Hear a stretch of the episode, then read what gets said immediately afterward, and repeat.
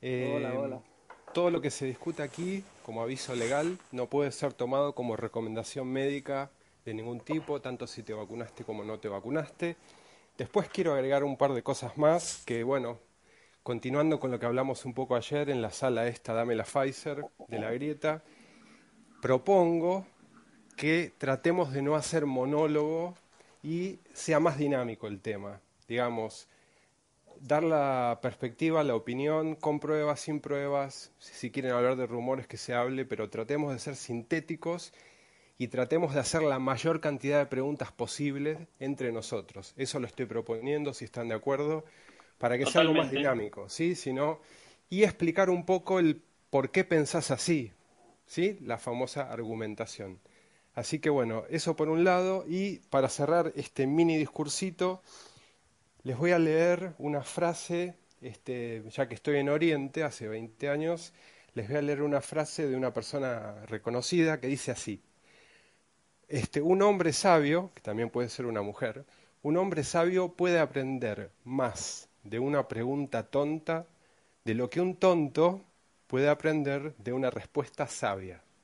Va de nuevo, un hombre sabio puede aprender más de una pregunta tonta de lo que un tonto puede aprender de una respuesta sabia. Eso lo dijo Bruce Lee. Así que bueno, dejo con eso y adelante. Bueno, primero estaría bueno que en definitiva, como eso hable un poco con la persona con la cual vamos a intercambiar opiniones, que hagas porque hay gente siempre se renueva esto, ¿no? Como la mesa de Mirta Legrand, que hagas una pequeña introducción de quién sos vos. Bueno, ay, qué difícil cuando uno se tiene que definir, ¿no? En chiste, estoy acostumbrado. Nada, un ser humano que es curioso innato desde su nacimiento y en el cual hace algunos años le apareció la chispa del cuestionar un montón de cosas, dado que desde la asociatividad no cerraban muchas de las cosas que nos dicen, que nos comentan, que nos enseñan y que nos imponen en este mundo en el cual estamos. Y nada, a partir de ahí en mí se dispara un abanico de dudas hacia todo dirección, porque desde la tierra plana, como hablamos la otra vez, como duda, al mismo la medicina por haber pasado por las enfermedades como cualquier ser humano puede pasar, algunas más complicadas, otras menos complicadas, y cuando uno pasa a través de una crisis, llámenle crisis existencial si quieren, o liviana, profunda, de las que sean, uno se hace preguntas, como dijo Mariano ahí recién, el tema de hacer la pregunta, mismo cuando yo doy clases, yo digo, no tengan vergüenza en preguntar, aunque parezca una pregunta estúpida o pava, porque si no ahí ya tenemos la inhibición a preguntar, ¿no? Porque el otro se va a reír, porque el otro va a imponerse, porque puedo tener vergüenza. Una pregunta, ¿qué fue lo que te pasó? ¿Qué fue lo que gatilló esa toma de conciencia? No, fueron un montón, son una sumatoria de cosas, desde una crisis económica en el año 2001, bien conocida por todos los argentinos. Obviamente yo ya tengo casi 45 años, así que he transitado, digamos, gran parte de lo que un ser humano puede vivir en su vida. Obviamente si uno establece una regla del 1 al 10, estoy casi en la mitad, como uno, viste, hay siempre unas analogías que se hacen cuando uno llega a la mitad de su vida, ¿no? Si es que uno toma como esperanza de vida 100 años, por ejemplo, 90 años. Pero bueno, desde el punto de vista de salud sí, he transitado cuestiones leves, nunca fui de tener algunas complicaciones, sí he tenido amigos, conocidos, parientes, desde mi abuela que tuvo cáncer de mama, hasta mi padrino con 5 stents, etc. Bueno, el tema es empezar desde el lado...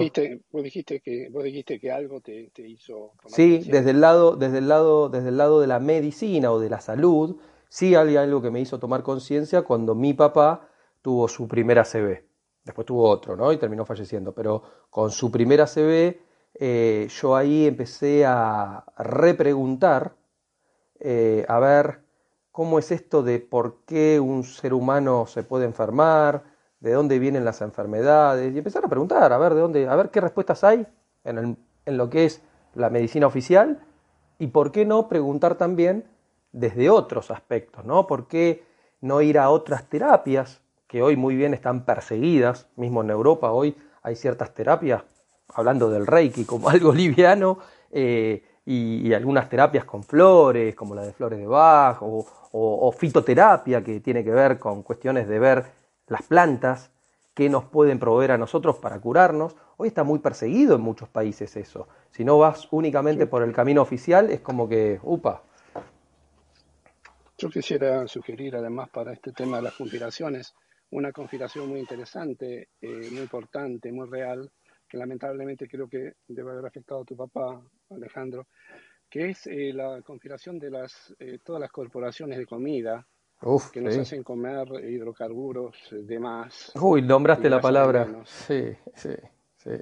Esa hidrocarburos tiene que ver, te diría, esa palabra que dijiste puntualmente, con algo que muy pocos profesionales de la salud conocen lamentablemente, porque claro, no se lo ponen a investigar. Te puedo asegurar que te puedo decir que el 90% de los profesionales que he hablado en diversos ámbitos de la salud no conocen el informe Flexner. Ni quién fue Flexner. Entonces tenemos que remitirnos a principios del siglo XX, a 1910. ¿Y por qué aparece esta persona haciendo un informe Flexner a pedido de justamente una persona que se manejaba en el mundo de los hidrocarburos, que es John Rockefeller, a través de una fundación? Él hizo, porque claro, se dieron cuenta en esa época, no quiero hacer un monólogo, pero sí tocaste esta palabra, se dieron cuenta en esa época que gracias a la explotación de los hidrocarburos, a través de los hidrocarburos, aparece todo un tema de cómo poder crear toda la industria farmacéutica. Hoy prácticamente derivados del petróleo, ¿no? Terminan en hoy prácticamente lo que son los laboratorios o las farmacéuticas. Entonces habría que ir a revisionar un poquito ahí qué sucedió con ese informe Flexner, por qué a partir de ahí se imponen los protocolos como los conocemos hoy prácticamente en la medicina actual y por qué se desestimaron el uso de terapias alternativas básicamente. Y habría que ir a ver por qué tanta importancia a la educación en la parte médica, a nuclearse en séquitos cerrados y solamente bajar una mirada. Se los dejo para que lo investiguen. ¿Ah? Vayan a buscar lo que es el informe Flexner, revisionenlo y empiecen a... Informe Flexner. Sí, F-L-E-X-N-E-R, sí, así, Flexner. Búsquenlo y empiecen a... para que vean el impacto que tuvo en la medicina, justamente en lo que era en aquellos momentos tenías toda una medicina complementaria y la alternativa, mismo para el lado de la psiquiatría también. O sea, léanlo, infórmense, pero no lean uno, lean, aparte de leer el informe, lean también diferentes voces sobre ese informe, porque están las voces oficiales, pero también están las otras, ¿no? ¿Y por qué la palabra hidrocarburos que acaba de mencionar Carlos recién? Más que nada en principios del siglo XX, con esa importante revolución industrial y por el lado principalmente del petróleo, y quienes manejaban en esa época, a nivel de dominación mundial, la explotación del petróleo. Y entra básicamente ahí, sí, tienen que ir a buscar a estos exponentes en la historia, que no solamente para la parte de medicina, sino para la parte de lo que es la parte financiera del mundo, como es Rockefeller, como son JP Morgan, los Rothschild. Hay que ir a ver esos apellidos y esas familias. Pero bueno, ahí ya tienen una parte para que vean cómo ese informe, a partir de ese informe, se modifica lo que es la AMA, ¿no? la Asociación Médica Americana, y la Asociación Americana también de los Colegios Médicos. Entonces, a partir de ahí, bueno, es toda una sola voz, por así decirlo. Pero claro, muchos médicos actuales que estudian medicina y que la ejercen no tienen ni idea de esto. Realmente, ni idea. Bueno, Alejandro, un segundito. Gabriela, no sé si te parece que empecemos con algunas preguntas, un poco lo que estuvimos hablando ayer. Totalmente. Empecemos con el tema de las vacunas. Supongo, ayer creo que era el que no se había vacunado de la sala, así que hoy podemos preguntarnos entre nosotros quién se vacunó y quién no, y si quieren decir por qué lo hicieron y por qué no lo hicieron, también es libertad. Mike, ¿vos te vacunaste? Negativo, yo no me vacuné. Gabriela. Yo sí me vacuné. Ayer conté que yo tengo una postura hacia la sociedad en el sentido de no por una postura de que pienso que sea para salvarme, sino que no quiero la responsabilidad de saber que pude haber contribuido a que alguien sufra por una acción mía. Entonces prefiero ponerle el cuerpo yo a pensar que mi acción o mi falta de acción pudo generar daño a otro. Dijiste que vos no querés dar todas las batallas, ¿correcto? O algo así, si lo podés. Exactamente. No, hay algunas batallas. Yo elijo qué batallas dar en muchas cosas. En temas de medicina, por ejemplo, como comentaba recién Alejandro, o sea, más allá de la teoría puntual que pueda tener Alejandro, en general sí creo en temas de medicinas alternativas, creo el tema de la comida, creo que es un tema que tenemos que replantearnos en serio. Tengo cosas concretas, casos concretos que claramente la comida nos envenena y nos afecta de un montón de cosas y que hay que cambiar esa manera. Pero así como te digo eso, hay otras batallas que prefiero decir, bueno, voy con la manada y voy con la manada porque no me da el cuero para andar peleando todas. Buenísimo. Bueno, yo no me vacuné tampoco, después explicaré por qué no me vacuné, cuál es mi visión, pero así lo hacemos más dinámico. Albert, Eduardo, Alejandro, y nos vamos pasando y después seguimos. Albert. Sí, yo me di la primera dosis de AstraZeneca hace 3 semanas más o menos, y me parece, mi postura con respecto, yo quería hacer una división entre lo que es la especie de grieta del tema vacunas o antivacunas y esta en particular, ¿no? Porque esta en particular, el desarrollo que ha tenido es mínimo y se empezó a probar como antes de tiempo, se aceleraron muchos procesos, entonces uno puede por ahí tener una posibilidad. ¿Lo perdimos, Albert? Eso te decía, no sabía si era yo o más allá. No, se te cortó justo, Albert. Si repetís de nuevo, pues te perdimos. Uy, ¿cuándo me perdieron? ¿Cuando dijiste lo de tu postura? Sí, justo ahí. No, que mi postura en este caso fue sí vacunarme, pero digamos, yo quería hacer una diferenciación entre lo que es la postura genérica de el estar a favor o en contra de las vacunas en general y de esta en particular. Porque esta en particular en realidad como que se saltaron varias etapas y se empezó el desarrollo fue mucho menor que en otros, como por ejemplo, qué sé yo, hay vacunas que están completamente probadas que han disminuido enfermedades y bueno, han tenido otro desarrollo que en este caso de COVID hay etapas de fase 3 que se probaron hasta sin decir, ¿no? De alguna manera. Como por ejemplo la Sputnik en Argentina. Perdón, Alberto, te voy a agregar un detalle que comenté ayer. Bueno, vos estabas ayer cuando comenté que yo encima no confío. Estar, no. Ah, bueno. Yo ayer, que encima yo confío en la ambición de los laboratorios para que me quieran seguir vendiendo vacunas y por eso no quieran matarme. Entonces, que bueno, que el año que viene necesitan un cliente, entonces digo, bueno, le van a poner onda. Si erradican, se quedan sin clientela. Buenísimo, y me gusta tu ironía también. Bueno, pasemos, dale Eduardo, te toca a vos, después Alejandro y así, y terminamos esta ronda. Bueno, sí, yo estoy vacunado y, a ver, pienso igual que Gabriela. Pienso que el no estar vacunado es que uno sea un portador del virus con capacidad de contagiar a otras personas. En mi caso, mi madre tiene más de 90 años, con lo cual, además de la edad, bueno, es una persona que tiene hipertensión y los problemas típicos de la edad que la hacen aún más de riesgo. Mi posición con respecto al tema de las vacunas es que, a ver, las vacunas no son un invento nuevo, los antivacunas tampoco, pero bueno, la estadística lo demuestra a las claras, que por ejemplo el sarampión, la vacuna del sarampión salva muchas más vidas de los problemas que puede generar la vacuna. Ya está medido, es un tema estudiado. Después uno puede empezar a criticar, obviamente, la carrera esta que ha habido con el tema de las vacunas del COVID, pero ya los datos nos están dando la razón de que obviamente los países vacunados son los países que más rápido están saliendo de las cuarentenas y menos cantidad de muertes que tienen. Depende de la calidad de la vacuna, bueno, obviamente hay tantas y va a haber tantas que la calidad con el tiempo se va a ir depurando. Esa es mi posición al respecto.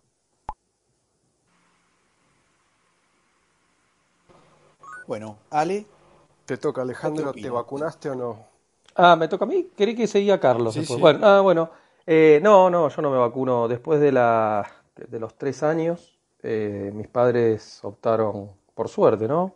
Pero no por nada particular. No me vacuné nunca más. O sea, creo que tuve las vacunas hasta los 3 años y de ahí nunca más. Y mismo para la del DNI no me la di. Fue todo un tema, pero todo se arregló. Y para la facultad, obviamente, al no haberme recibido... hice todos los exámenes de salud, pero justo la vacuna opté por no dármela. Y después para lo que es el servicio militar, que obviamente salí sorteado y entré, no me presenté y pedí prórroga, por lo tanto tampoco me vacuné y me inyecté absolutamente nada. Carlos, querido, te toca. Bueno, yo me vacuné porque está de moda. ¿Y cómo no voy a hacer la moda? Muy bien, claro, Charlie. Está bien. Sí. No, acá te lo hacen fácil porque te dan la Pfizer y te da el estado y todo con un relojito, te dan una cita, vas, te ponen la vacuna, estás ahí 5 minutos, cuando salís te aplauden y todo contento. Pero, mira, me parece que en general a esta altura, después de que... se vacunó mucha gente con la Pfizer, países enteros. Me pareció bastante bajo el riesgo y me pareció más el riesgo de no dársela que dársela. Nos vacunamos todos, una familia, porque acá en Canadá es así, o al menos en esta parte de Canadá, y te lo hicieron fácil. Adelante, Manuel. Sí, buenas. No me he vacunado y pienso echar la batalla hasta el final y no ponérmela. Muy bien, Marina. Hola, chicos. Sí, me vacuné el domingo con Pfizer. Y nada, coincido un poco con lo que dice Gaby, Carlos, o sea, Eduardo. Una cuestión de también mis viejos grandes, tengo chicos y bueno, no sé, es un comprobado que los países que están vacunados están saliendo. Así que adhiero. Muy bien, Gustavo. Sí, buenas noches. Sí, como comentamos ayer, vacunado hace creo que ya una semana con la Sputnik. Y sí, coincido con lo que dicen aquí los compañeros en cuanto a que es un más allá de cuidarse uno, yo creo que la vacuna va a ayudar a que nos cuidemos todos.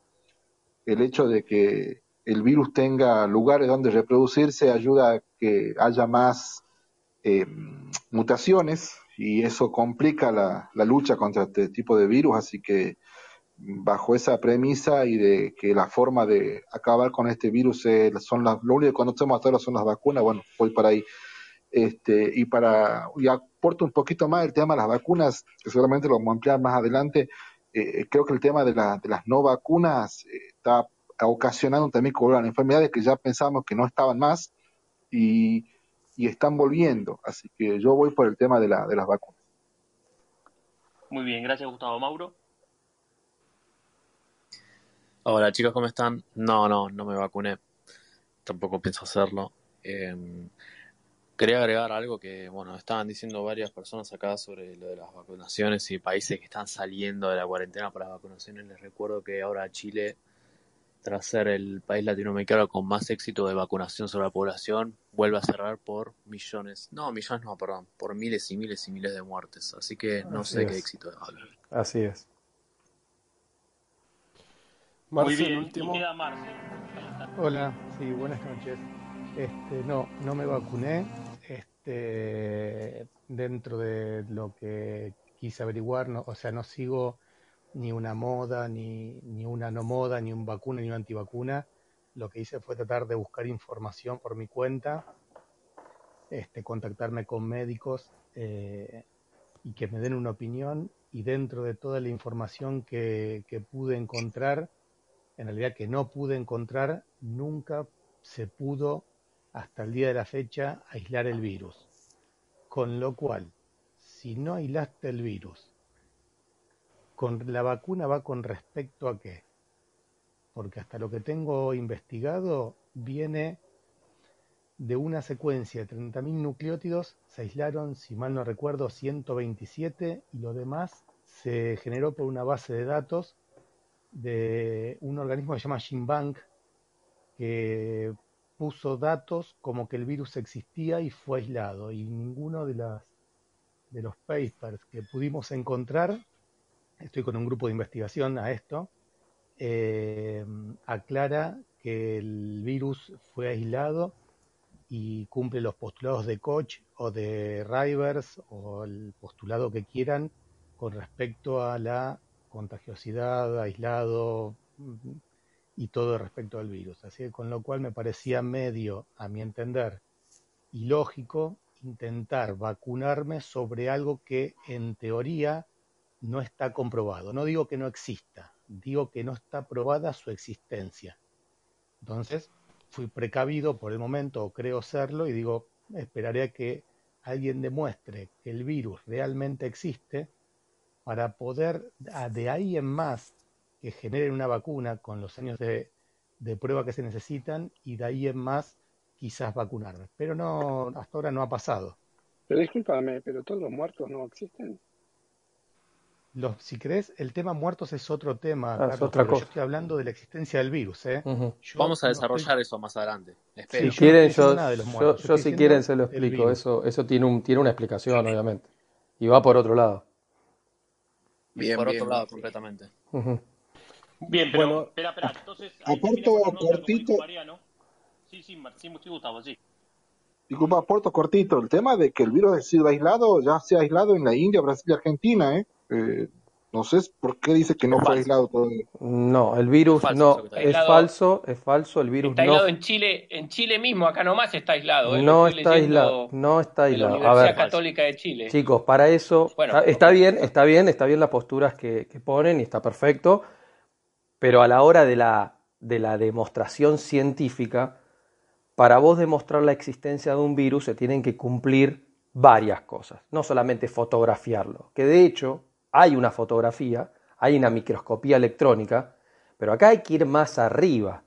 ¿Qué es el constructo que nos hacen entender como un virus y si realmente existe el contagio o es una teoría el contagio? Porque estamos partiendo, muchos de los que están acá, desde supuestos, y sí, cuando vos vas a los papers científicos, encontrás que es una paparruchada la evidencia que muestran como que el virus existe. Pero eso lo tienen que hablar profesionales del medio y que puedan entender un paper científico. Si yo te doy, Eduardo, a vos un montón de papers científicos publicadas en revistas científicas muy conocidas, no, ni yo, ni vos, ni muchos quizás de los que están acá presentes tengamos la capacidad de poder entender qué se está manifestando en un paper científico. Y cuando vas vos, por ejemplo, a la Sociedad de Virología Argentina, que toma papers dados como que son una evidencia científica y por otro lado encontrás que no, y encima tenés que entender el mundo científico desde las revistas científicas porque es todo un armado también. Lo que pasa es que ahí empezamos otra vez, pero eso es conspiración. Entonces, el tema real es, ¿existe el virus? ¿Es una secuencia, como acaba de decir recién Marcelo, que solamente se secuenció una parte y con eso ya se infiere a que existe algo? Porque también está el SARS-CoV-3, chicos, manifestado. Sin embargo, no fue tanta noticia. Entonces, realmente hay que entender cómo es la cronología que empieza a que en el 2019, fines del 2019, principios del 2020, un chino, con un paper que es, pero una paparruchada para el mundo científico, evaluado por muchos, evidencia con criterios que son muy escasos la existencia de un virus mismo con una secuenciación que es una vergüenza que se haya hecho así. Pero para eso hay que entender cosas que entienden los biólogos moleculares y entienden los genetistas, no una persona de a pie como nosotros. Nosotros podemos llegar hasta un punto. Agrego dos cositas más. Una, por eso dije, yo me reuní con genetistas, con médicos, con gente que, como yo no puedo entenderlo, preguntándoles a ellos si es así como se aísla un virus. Y la respuesta fue negativa. Por eso digo, júntense quizás con alguien que sepa y no que infiera de que por leer un artículo que dice que el virus fue aislado, ya lo damos por hecho. Uh-huh. La segunda cosita que quería decir, no me acuerdo quién fue que nombró lo del virus del sarampión. Si está demostrada la existencia del virus del sarampión, actualmente hay un virólogo, se llama Stephen Lanka, que creo que da 100.000 euros a quien pruebe la existencia del virus, y en tres ocasiones en Alemania, creo que fue, en los tribunales no pudieron demostrarlo y nadie hasta ahora pudo cobrar el premio.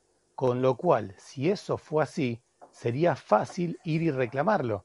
Y no lo estoy inventando, lo pueden buscar, ¿eh? No es algo que es algo que se me ocurrió decir. Busquen al virólogo Stephen Lanka y está actualmente dando un premio de 100.000 euros a quien demuestre la existencia del sarampión. Y nadie lo pudo hacer. El tema...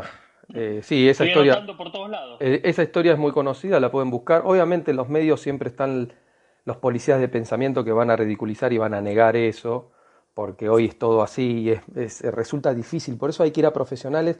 El tema es que entender nuevamente por qué ciertos profesionales siguen con su libro de cabecera y por qué otros se ponen a dudar y a investigar. El tema es tener las herramientas y los recursos también. Y yo les diría que vayan a revisionar el tema de la teoría del contagio. Porque ahí se empieza a caer todo. ¿Qué es lo que está sucediendo ahora con este cambio de paradigma? Porque se está cayendo, la virología se cae al tacho, chicos, porque se empiezan a evidenciar un montón de cosas que virólogos mismos, honestos. No sé si ustedes conocen cuando empezó a principios de la década de los 80, prácticamente año 82, a Luc Montagnier. Luc Montagnier fue un premio Nobel, ¿no? Y fue él que para aquellas épocas, junto con Gallo, un americano, descubrieron el virus del SIDA. Bueno, si quieren váyanlo a buscar. Hoy Luc Montagnier está exiliado, hoy Luc Montagnier es tratado de antivacunas, y Luc Montagnier pone sobre el tapete un montón de cosas donde empieza a reconocer que prácticamente el virus del HIV no es lo que pensaban que eran. Entonces habría que ver los virus, ese constructo desde lo que nos tenemos todos acá como pensando en la cabeza que es un virus, ¿no?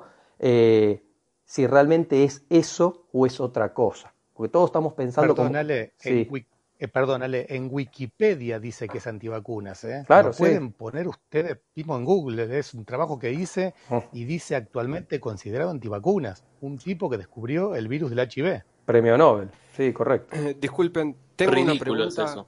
Si lo pueden explicar, no sé, Alejandro, Marce o Mauro o alguno de aquí, para bajarlo un poco más a tierra, ¿dónde converge entonces para el ciudadano de a pie el hecho de que un virus haya sido aislado en laboratorio y lo que está ocurriendo en realidad, que hay un contagio de algo que genera muertes y demás o no? Uh-huh. Pero ¿dónde converge eso para la persona que lo tiene que entender? Porque suena como que, bueno, no fue aislado en un laboratorio, pero entonces lo que está pasando, ¿qué es? Qué buena pregunta. Qué buena pregunta. Mira, yo te lo voy a... Perdón, yo te lo voy a simplificar. ¿Ok? Sin un tema... no soy virólogo, soy un hombre de sistemas, nada que ver. ¿Ok? Yo a mi hijo lo vacuné de sarampión. ¿Ok? Supongamos que no lo hubiera vacunado. ¿Cómo funcionan las probabilidades? Porque ya está estudiado, es un virus que no es nuevo. ¿Ok? Bueno, es sencillo. 2 de cada 1000 se mueren cuando se infecta de sarampión. Chicos. ¿Ok? Sin embargo, si se da la vacuna, por alguna reacción alérgica, 1 de cada 1.000.000 vacunados se muere. Simple. ¿Lo vas a vacunar a tu hijo o no lo vas a vacunar? ¿Vas a correr el riesgo? Yo no lo corro el riesgo. Y viene un médico infantil y me dice, vacúnelo. No lo quiero vacunar. Bueno, que usted no lo vacuna, usted corre más riesgo que su hijo con sarampión muera que si lo vacuna. ¿Qué quiere hacer? Y ahí decidís vos sobre la vida de tu hijo en el caso de que se contagie de sarampión. ¿Existe el contagio? El no estar vacunado genera que el virus que existe o no existe, algo que está en el ambiente... contagia a otra gente y haya más muertes. A ver, es un tema, yo, discúlpeme, pero a esta altura del partido, ponerme a discutir si una vacuna funciona o no, me parece algo realmente cavernícola. El tema es... más allá de los riesgos, porque los riesgos existen. Sí, existen, por supuesto, los existen los riesgos, todos nos vamos a morir en algún momento. Pero las probabilidades... No, las probabilidades de morirse sin la vacuna son mayores que morirse con la vacuna. Eso me parece que también es algo que está demostrado, porque es algo matemático. ¿Te parece que está demostrado? De virología, es una cuestión de número. ¿Pero te parece que está demostrado o crees que está demostrado? Porque son dos cosas diferentes. Yo pienso... No. Está demostrado en el caso del sarampión. No sé si en el caso del COVID, pero los datos por el momento me están dando a entender que en el caso del COVID la cosa viene bastante bien. Pero si vamos a las estadísticas también... Si vamos a las estadísticas, vos tenés que ir a las estadísticas de las muertes. Las muertes... a ver, si vamos a las estadísticas, como me planteás, y está muy bien analizar las estadísticas, ¿sabés cuántas personas se murieron en el año 2020? En la República Argentina, pero total, de muertes totales. Pero yo no te discuto eso. Pero y sí, es lo mismo, no son estadísticas. Eso. Yo te discuto algo, no es lo mismo. Sarampión causa la muerte 2 de cada 1000 personas. Vacunado 1 de cada 1.000.000. Pero eso son estadísticas punto. Que yo... A ver, las podés creer vos, pero también tenés que entender si no existe el contagio. Las del sarampión están en todas partes. No busqué la del COVID porque hay 10.000 vacunas que son nuevas, algunas más eficientes, otras no. Perfecto. La del sarampión, ya está. Y si el virus... Pero Eduardo, si el virus del sarampión no está aislado... Buscame un médico, buscame un pediatra que te diga no lo vacune. Hay. Sí, hay. Hay un montón, Eduardo. Ay, Eduardo. ¿Qué pediatra te dice no lo vacunes a tu hijo? Bueno, ¿sabés qué? Está jugando... con la vida de tu hijo. Pero eso es el miedo que se impone. Sí, es fácil. Pero ese es el miedo que se impone, tal cual. No es el miedo, es la realidad. No es el miedo, ¿sabés cuál es? A ver, esto es igual que si no respetás la señal de tráfico. No la respetás y bueno, puede ser que no te estrolees. Ese es el informe Flexner. Ese es el informe Flexner. Eduardo, te hago una consulta. No sé si fuiste vos el que dijiste, estoy anotando todo. ¿Por qué no buscás a este virólogo? Demostrás la existencia del sarampión y cobrás los 100.000 euros. No te estoy mintiendo, está en internet el tema. Ya sé, pero no estoy buscando no estoy buscando el origen y la verdad del sarampión. Estoy buscando de que ya está estudiado que el virus del sarampión, hay un bicho que se lo denomina sarampión que causa una mortalidad infantil y que con la vacuna, ese mismo virus, bicho, lo que sea, causa una mortalidad infinitamente menor. Ya está demostrado. Pero no está demostrado. No está demostrado. Olvídate de la existencia. ¿Qué es lo que mata? Algo lo mata. Pero si no existe un virus. Pero olvídate. A ver, no soy un biólogo. No sé si existe. Lo que pasa es que... Pero si usted existe. Estamos en la misma... Despacito. Es el mismo tema de la Tierra redonda. Gabriela, por favor. Gabriela. Lo que pasa es que ya partimos que los virus no existen. Cagamos. Lo que diga la medicina no vale. Vamos a esperar un Gabriela, segundo. Gabriela. Sí, soy la dama, la moderadora. Eso, vamos. Bajen la testosterona, chicos, yo les pido esto. Acá lo que vamos a plantear es... Mira, otro paradigma estamos planteando. Yo quería responder a la pregunta de Mariano, pero dice fueron para otro tema, pero bueno. Por eso, denme un segundo, chicos, para ordenarnos nada más. Sí, por favor, ya vamos. Nadie va a cambiar de opinión por esta charla. Simplemente lo que buscamos de esta conversación es que cada uno fundamente desde dónde piensa lo que cree, ¿sí? No hay verdades absolutas y nadie le puede bajar línea al otro. Esto es, cada uno tiene una opinión, yo tengo mi opinión formada, Alejandro, Eduardo, Mariano. Digo, independientemente de la creencia que cada uno de nosotros tengamos, digo, no traten de imponer al otro de su verdad, porque si no se hace como una discusión y lo interesante es que cada uno dé su versión. Y después cada uno saca sus conclusiones. Nadie va a cambiar de opinión por esta charla, chicos.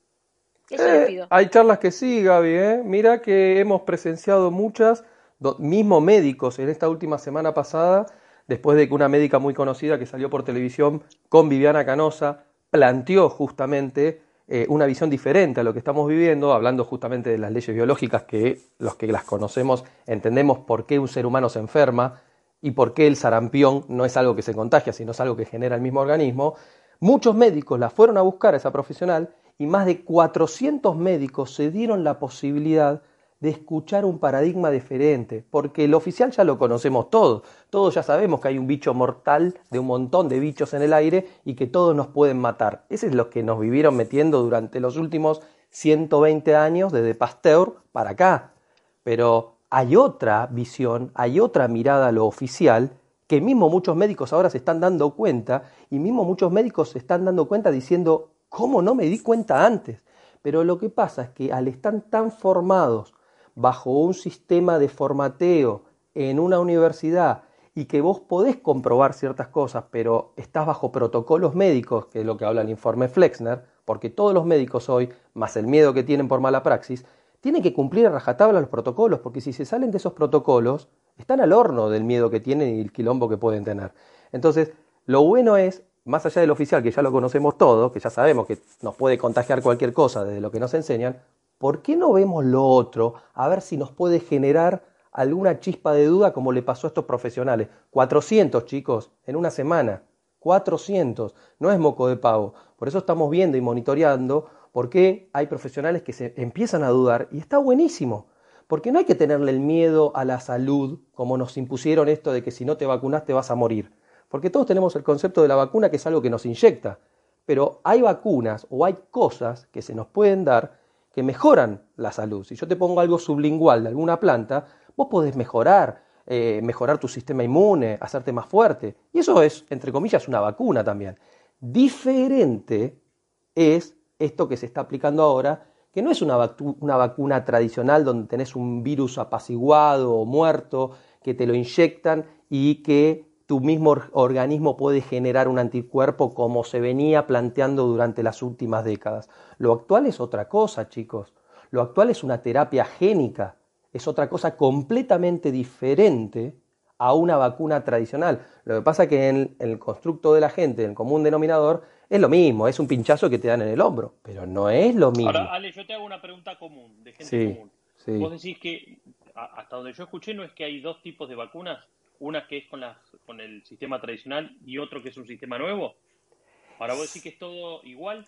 En realidad, vos tenés hoy de las vacunas que se conocen como marcas que están en el mercado de diferentes laboratorios, tenemos lo que son las vacunas de ARNM, ¿no? Que lo que proponen es inyectar una información genética del virus para que lo fabrique la célula humana. Es como que vos metés un programa de computadora, ¿no? Y que se meta dentro de la célula y que eso reprograme, ¿no? Internamente al ser humano, que son las de Pfizer, las de Moderna, todas esas.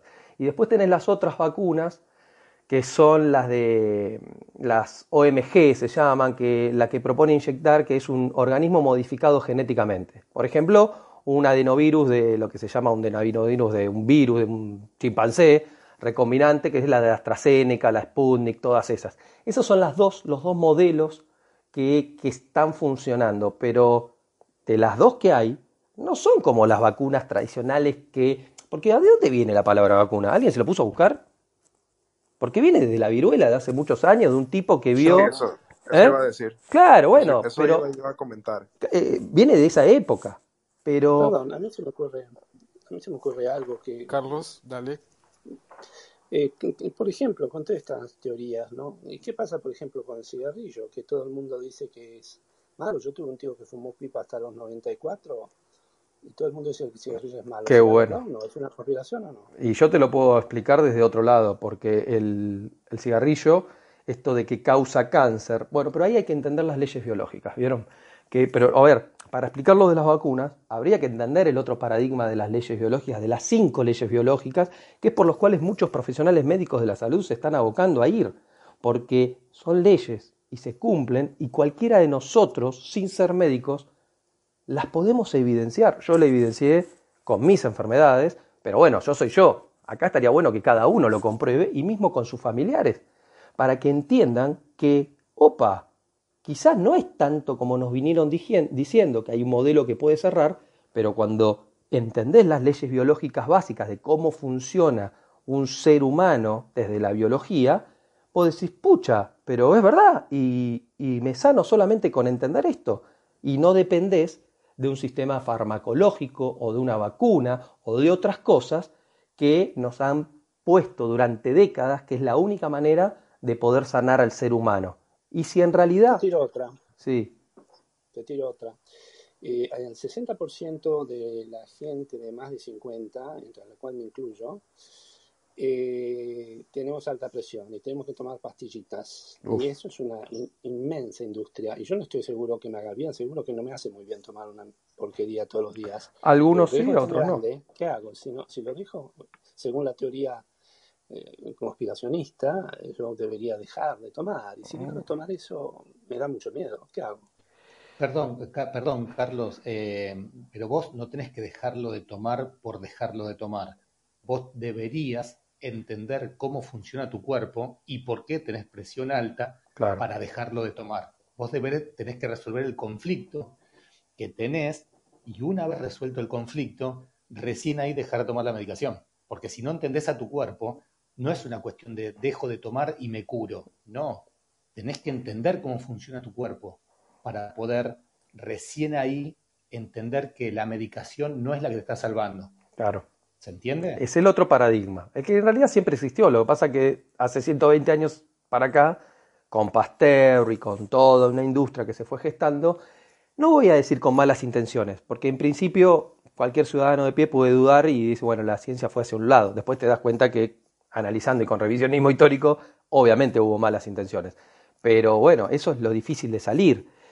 Y ahí, para lo que pregunta Carlos, lo mismo. Como para cualquier cosa que se tome, mismo para el cáncer de mama. Perdón, Ale, perdón que te interrumpa. ¿Cuáles son los motivos de las malas intenciones de un señor como Pasteur? No lo entiendo. Y Pasteur era industrial, primero. ¿Estamos de acuerdo? Era industrial, hay que ver qué pasó con el químico, hay que ver qué pasó con la vacuna de la rabia, por qué empezó, porque de hecho se murieron muchos chicos probando. Eso hay que revisionar. Ahora, Pasteur estaba muy ligado como químico y como industrial, en Francia en esa época, a muchos empresarios, masón también, obviamente, volvemos a lo mismo que hablamos la otra vez, y aparecen justamente justo a la misma época que Pasteur, aparece Bayer, aparecen a proliferar la industria farmacológica, como se la conoce, y de los laboratorios. Entonces, podemos pensar malamente que con tal de que haya una industria que sea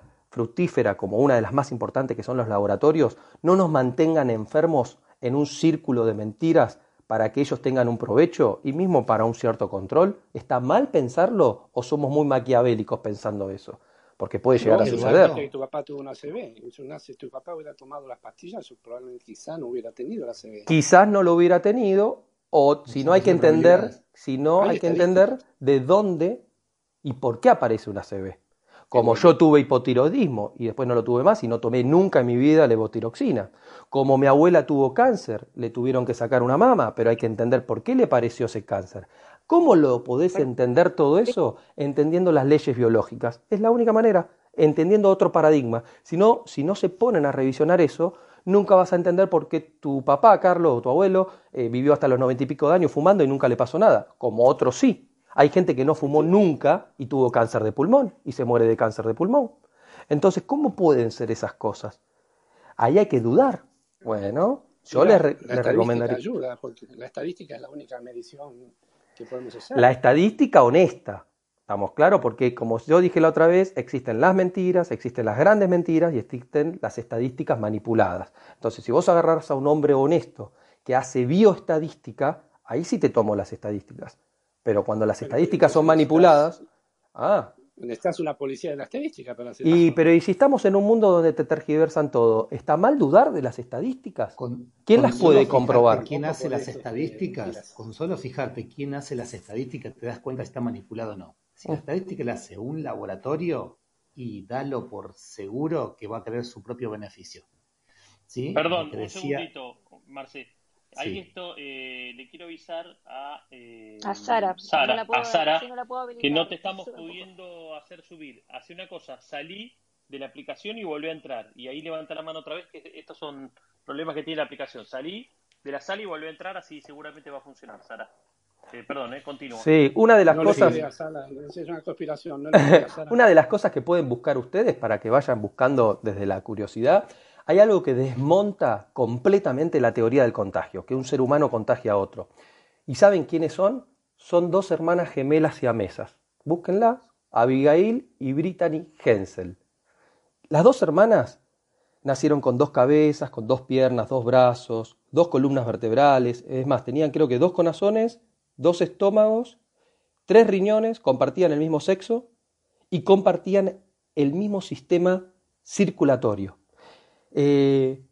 Abigail murieron a los 29 años, ¿no? Pero desde el nacimiento, cuando detectaron que ya eran siamesas, los padres se rehusaron a abortarlas, se rehusaron a dividirlas, porque dividirla implicaba la muerte de la otra, y con todos los pronósticos en contra, tuvieron una vida plena, se educaron en un colegio, obviamente estaba la ridiculización por medio, porque parecían digamos, deformes desde su contextura, porque compartían un mismo cuerpo, pero eran dos seres individuales compartiendo muchas cosas.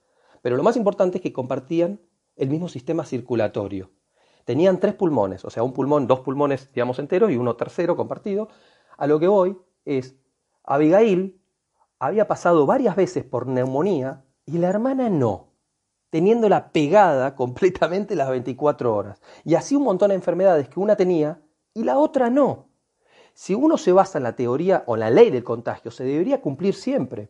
Sin embargo, este es uno de los modelos que tenemos para ejemplificar por qué estas dos hermanas, ellas solas, desmontan la teoría del contagio instalada por todas las empresas farmacológicas y farmacoquímicas. Entonces, vayamos a revisionar, ¿realmente un ser humano contagia a otro ser humano? Está lo que decía Pasteur, que los virus, porque en esa época no se hablaba de virus, se hablaba de gérmenes, ¿era como un soldado que entraba a tu casa, entraba a tu cuerpo y te mataba? ¿O en realidad era como decía Antoine Béchamp, que era maestro también de él, que fue maestro también de él, en el cual tuvieron una disputa muy grande para esa época, donde decía que el ser humano, ante lo que el entorno le manifestaba, generaba sus propios gérmenes y eso era lo que lo enfermaba? Entonces, ¿eso estaba mal? ¿O en realidad eso es lo que se nos oculta hoy en día? ¿Por qué no vamos a revisionar eso? ¿Cómo funciona eso que tenían un mismo cuerpo y tenían enfermedades diferentes? ¡Búsquenlas! Ah, ¿viste? ¡Qué interesante! Lo podés buscar, está en internet. Está en internet. Con dos cabezas y te salen. Busquen las hermanas Abigail y Brittany Hensel. Fueron unas hermanas... Hacemos un reset de la sala y vamos con el COVID. Bueno, pero todo esto es para introducir al COVID, Mauro, está muy bueno, pero porque el COVID, todo bien, si no sabes los virus. Entonces, porque ahí empiezan los interrogantes. Si vamos a las estadísticas, creyendo honestamente en quienes armaron las estadísticas en la República Argentina, que es están incorporadas en el Índice Nacional de Defunciones. Vayan a ver cuántos murieron en el 2020. Murieron 360.163 personas.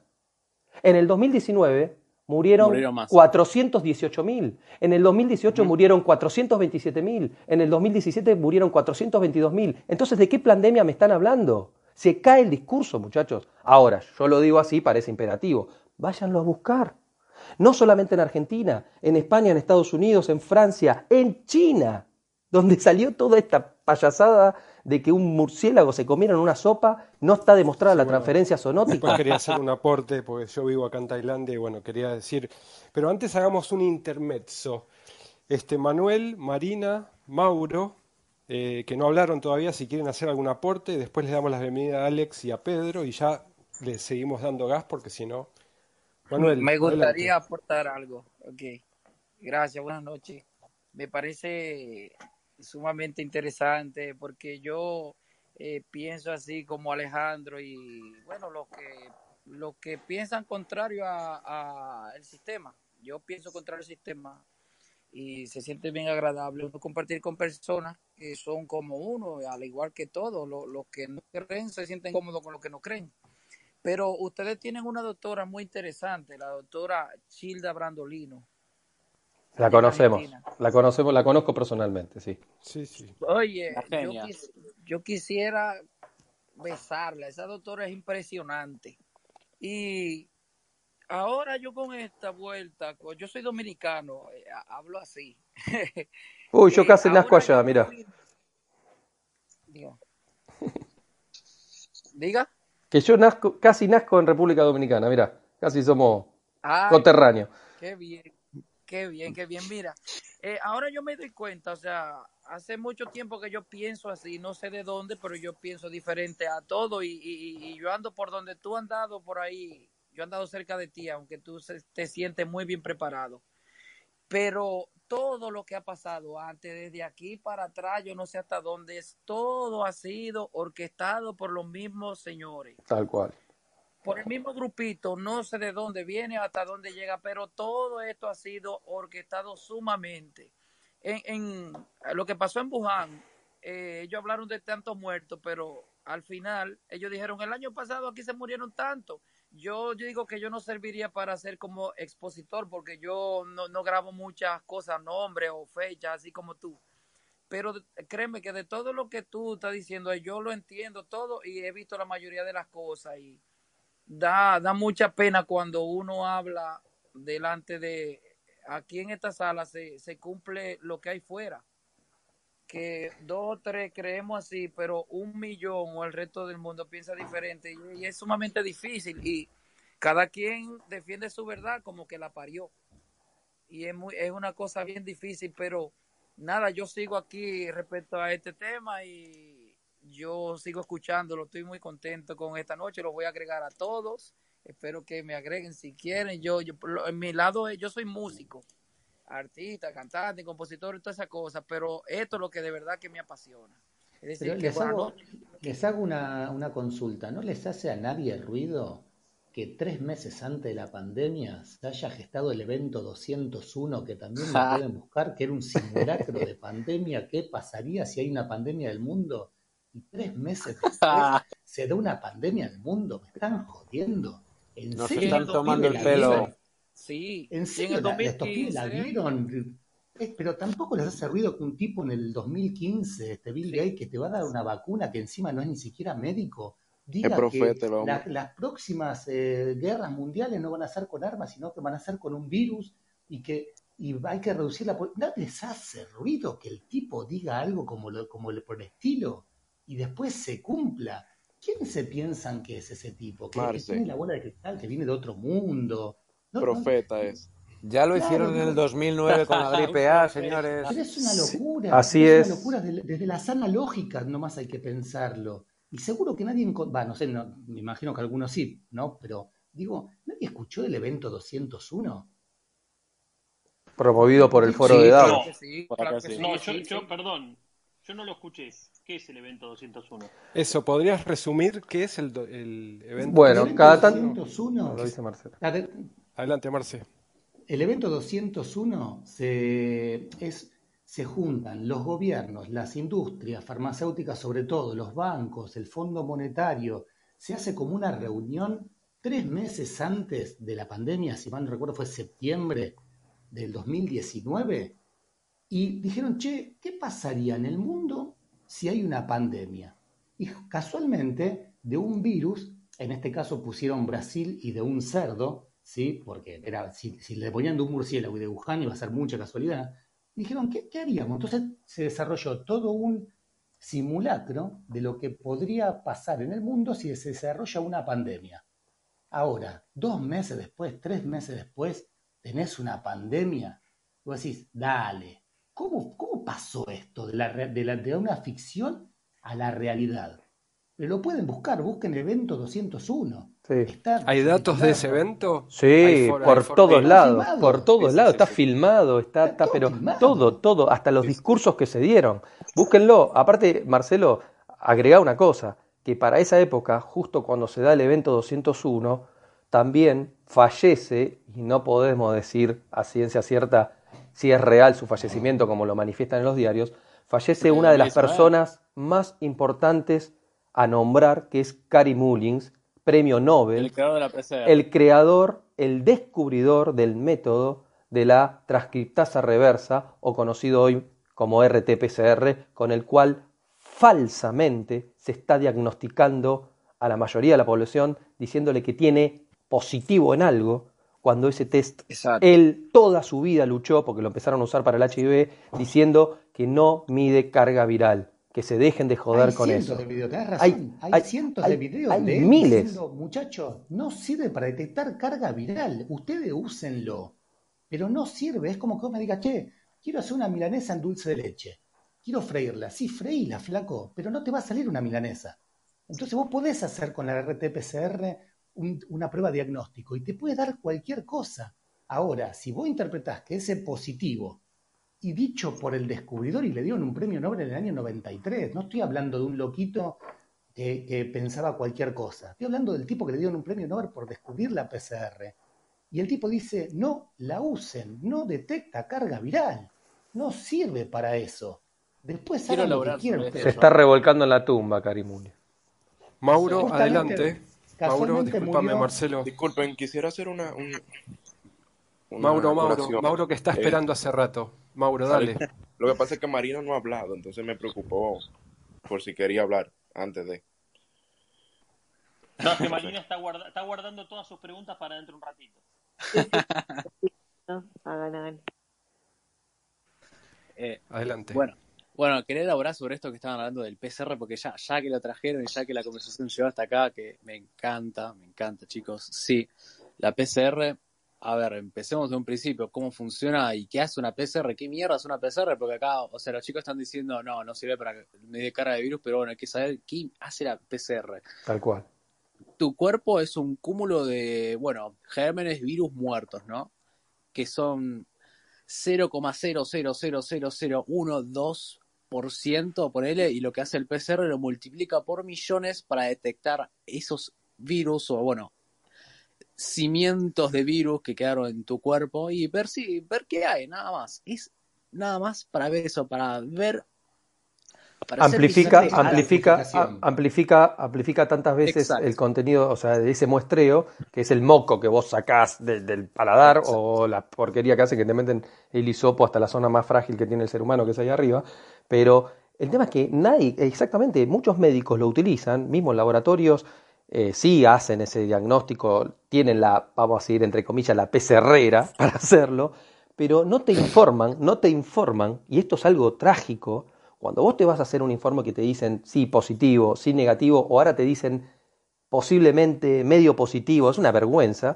Detectable te dicen, no, es una locura, pero no te informan el umbral de ciclos con que están amplificando esa muestra, y deberían informarlo, el famoso CT, donde, para que tengan una idea, chicos, utilizando CT, que acá mismo se deschavaron muchos científicos del CONICET que están usando CT, o sea, umbrales de amplificación de 36, imagínense que con ese umbral de 36 tienen un 97% de falsos positivos. Entonces, perdón la expresión, ¿de qué carajo me están diciendo que soy positivo?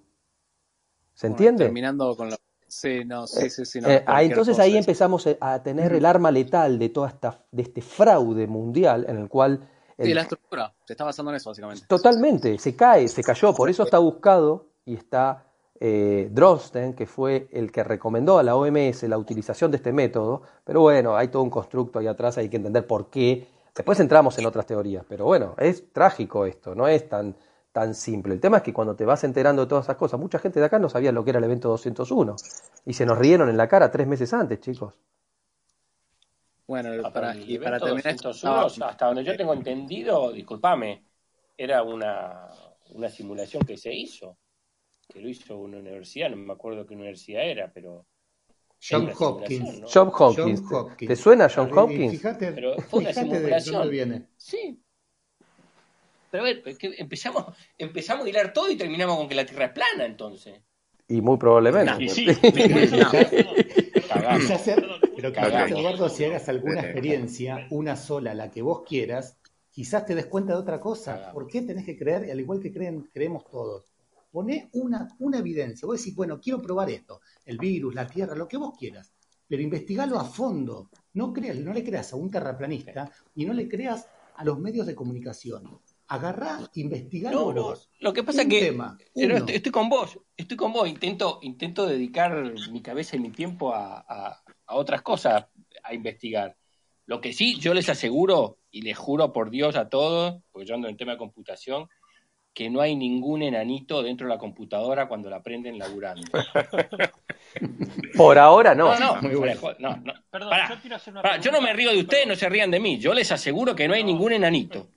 ¿Vos sabías, Eduardo, que...? Okay. Dale, una cosa. Sí, para volver un poco al origen. Ahora, para ordenar un poco esto, digo, porque es lo que siempre decimos y es lo que charlamos en esa primera charla, valga la redundancia, que tuvimos ese día que hicimos la sala de los domingos. Cuando vos disparás, los tiros salen para todos lados y es interminable. Porque así como terminamos con las cuevas de Ecuador o... No sé, de los tallos, de los tallos. Sí, de Ecuador, sí. Disparemos para donde disparemos. Esto nos podemos ramificar y no termina nunca. Ahora yo vuelvo a este tema.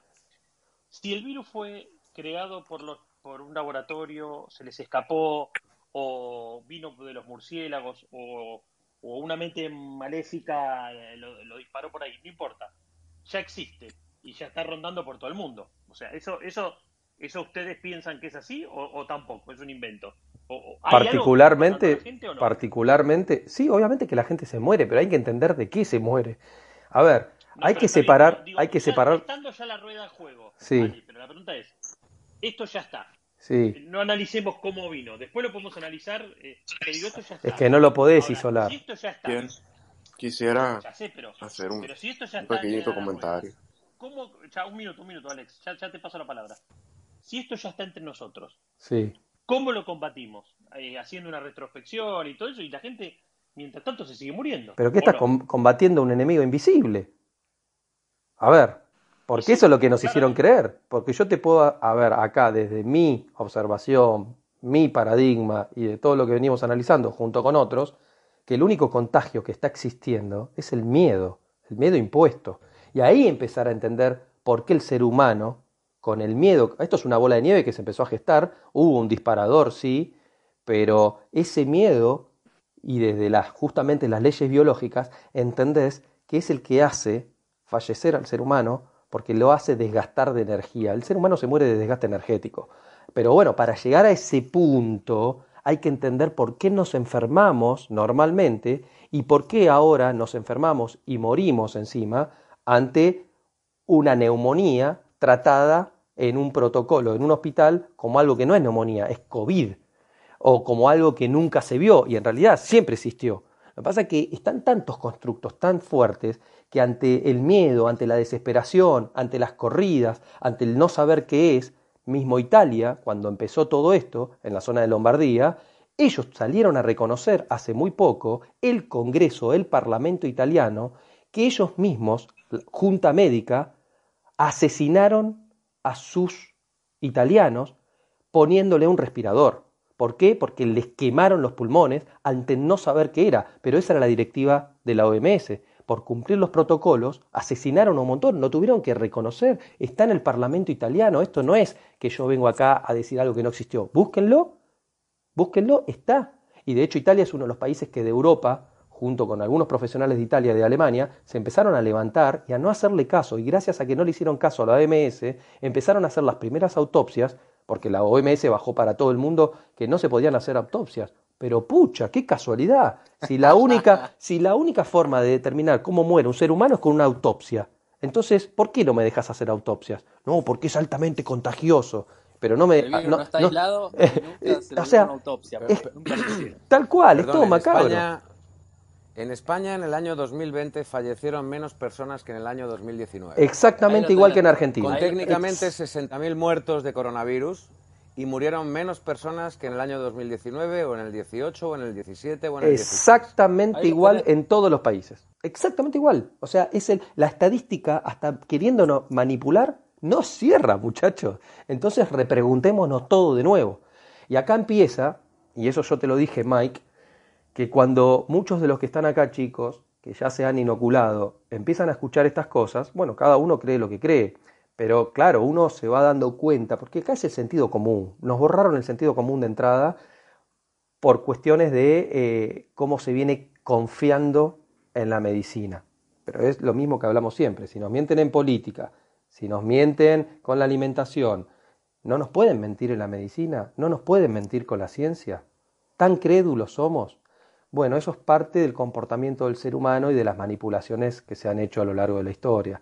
Pero bueno, hasta ahora llegamos acá. Perdón, ¿me pueden repetir los datos de mortalidad de España? Que no llegué a escuchar bien. Es sencillo, en el año 2019 murió más gente que en el año 2020. Aún supuestamente murieron 60.000 personas. No, no, es incorrecta esa afirmación. No, eso no es en el año 2019 murió más gente. En España murieron 418.000 personas. En el año 2020, 492.000. No tengo ahora mismo el dato delante de mí. No, Ministerio de Salud... Yo lo tengo delante de mí, por eso te lo estoy leyendo. Yo te lo tengo delante de mí. Yo tengo delante mío el de la Argentina. ¿De dónde sacas la información? Perdóname. ¿De dónde sacas la información? ¿Lo tienes delante de ti? ¿De dónde? Sí, datosmacro.expansión.com. No. Te hablo del Ministerio de Salud de España. No te hablo de una data independiente. Te hablo de la data que da el gobierno de España. Sí, sí. Hay que ir a las fuentes, chicos, porque si no... Alex, adelante. Yo sé que me tiran cualquier cosa. Discúlpeme, Alex, te toca. Vamos. Muchísimas gracias. Buenas noches a todos. Me he sentido muy bien en esta sala esta noche. Realmente por la diversidad de puntos de vista y porque podemos civilizadamente todos compartir nuestras opiniones. Aunque yo esté básicamente del lado de Alejandro, Manuel, Mauro, etcétera, Marce, me gusta también escuchar, porque no es tan fácil, aunque uno tenga sus condiciones firmes, también no entender los otros puntos. Por ejemplo, que la gente no quiera desconfiar de algo que venimos años creyendo. O sea, vamos a decir, preguntarse estas cosas no es fácil, ¿no? No todo el mundo quiere salirse del status quo, vamos a decir. Aunque yo básicamente me crié en un hogar donde mi madre era psicóloga clínica y me criaron básicamente poniendo la salud mental y emocional sobre todas las enfermedades físicas. Totalmente. Entonces, básicamente, todas las cosas de mi cuerpo yo las asocio con mis emociones, porque realmente, a ciencia cierta, está demostrado que las emociones juegan una parte muy, muy esencial y delicada sobre el sistema inmunológico del ser humano y su salud física. Entonces, uno no se puede desligar la salud física de la salud mental en general. Entonces, una persona hacerse cuestionamientos sobre lo que yo me hago, sobre lo que Alejandro ha buscado más que yo, ya veo, y concuerda con muchas de mis dudas, que me ha aclarado también, y que he investigado un poco, pero no tan a fondo así. Pero realmente sí hay, vamos a decir, cosas que no le cierran aún, y al principio para yo dudar de esas informaciones realmente me dio trabajo ir cambiando un poquito la mentalidad de simplemente me lo dicen los médicos generales del país, bueno, ya lo creo todo, pero no es tan fácil salirse de ese pensamiento, pero es necesario poder dudar a veces también de las cosas, por más que uno quiera creer. Yo quisiera creer realmente que todo el mundo tiene una buena intención, que todos los medios de comunicación tienen buena intención, pero lamentablemente los seres humanos no somos los mejores, vamos a decir, en general. Aunque uno tenga buenas intenciones, otros no las van a tener. Hay que saber que hay malas intenciones y buenas intenciones en todos los sentidos. Alex, le quería dar la palabra. Tenemos ahí abajo a Sara, Eugenia, Federico y a Luz. Les quería avisar a los que están abajo. Silvia, no la podemos subir a Silvia. Yo la estoy tratando. A Silvia no la podemos subir. Lo que le quería avisar es que vamos a cerrar las manitos abajo, porque ya somos muchos acá arriba y para que no se extienda hasta cualquier hora. Así que si hay alguien que quiere subir, intente subir ahora porque vamos a cerrar las manitos. Y le pasamos a Sara, que también está hace un rato. Hola, Sara. Hola.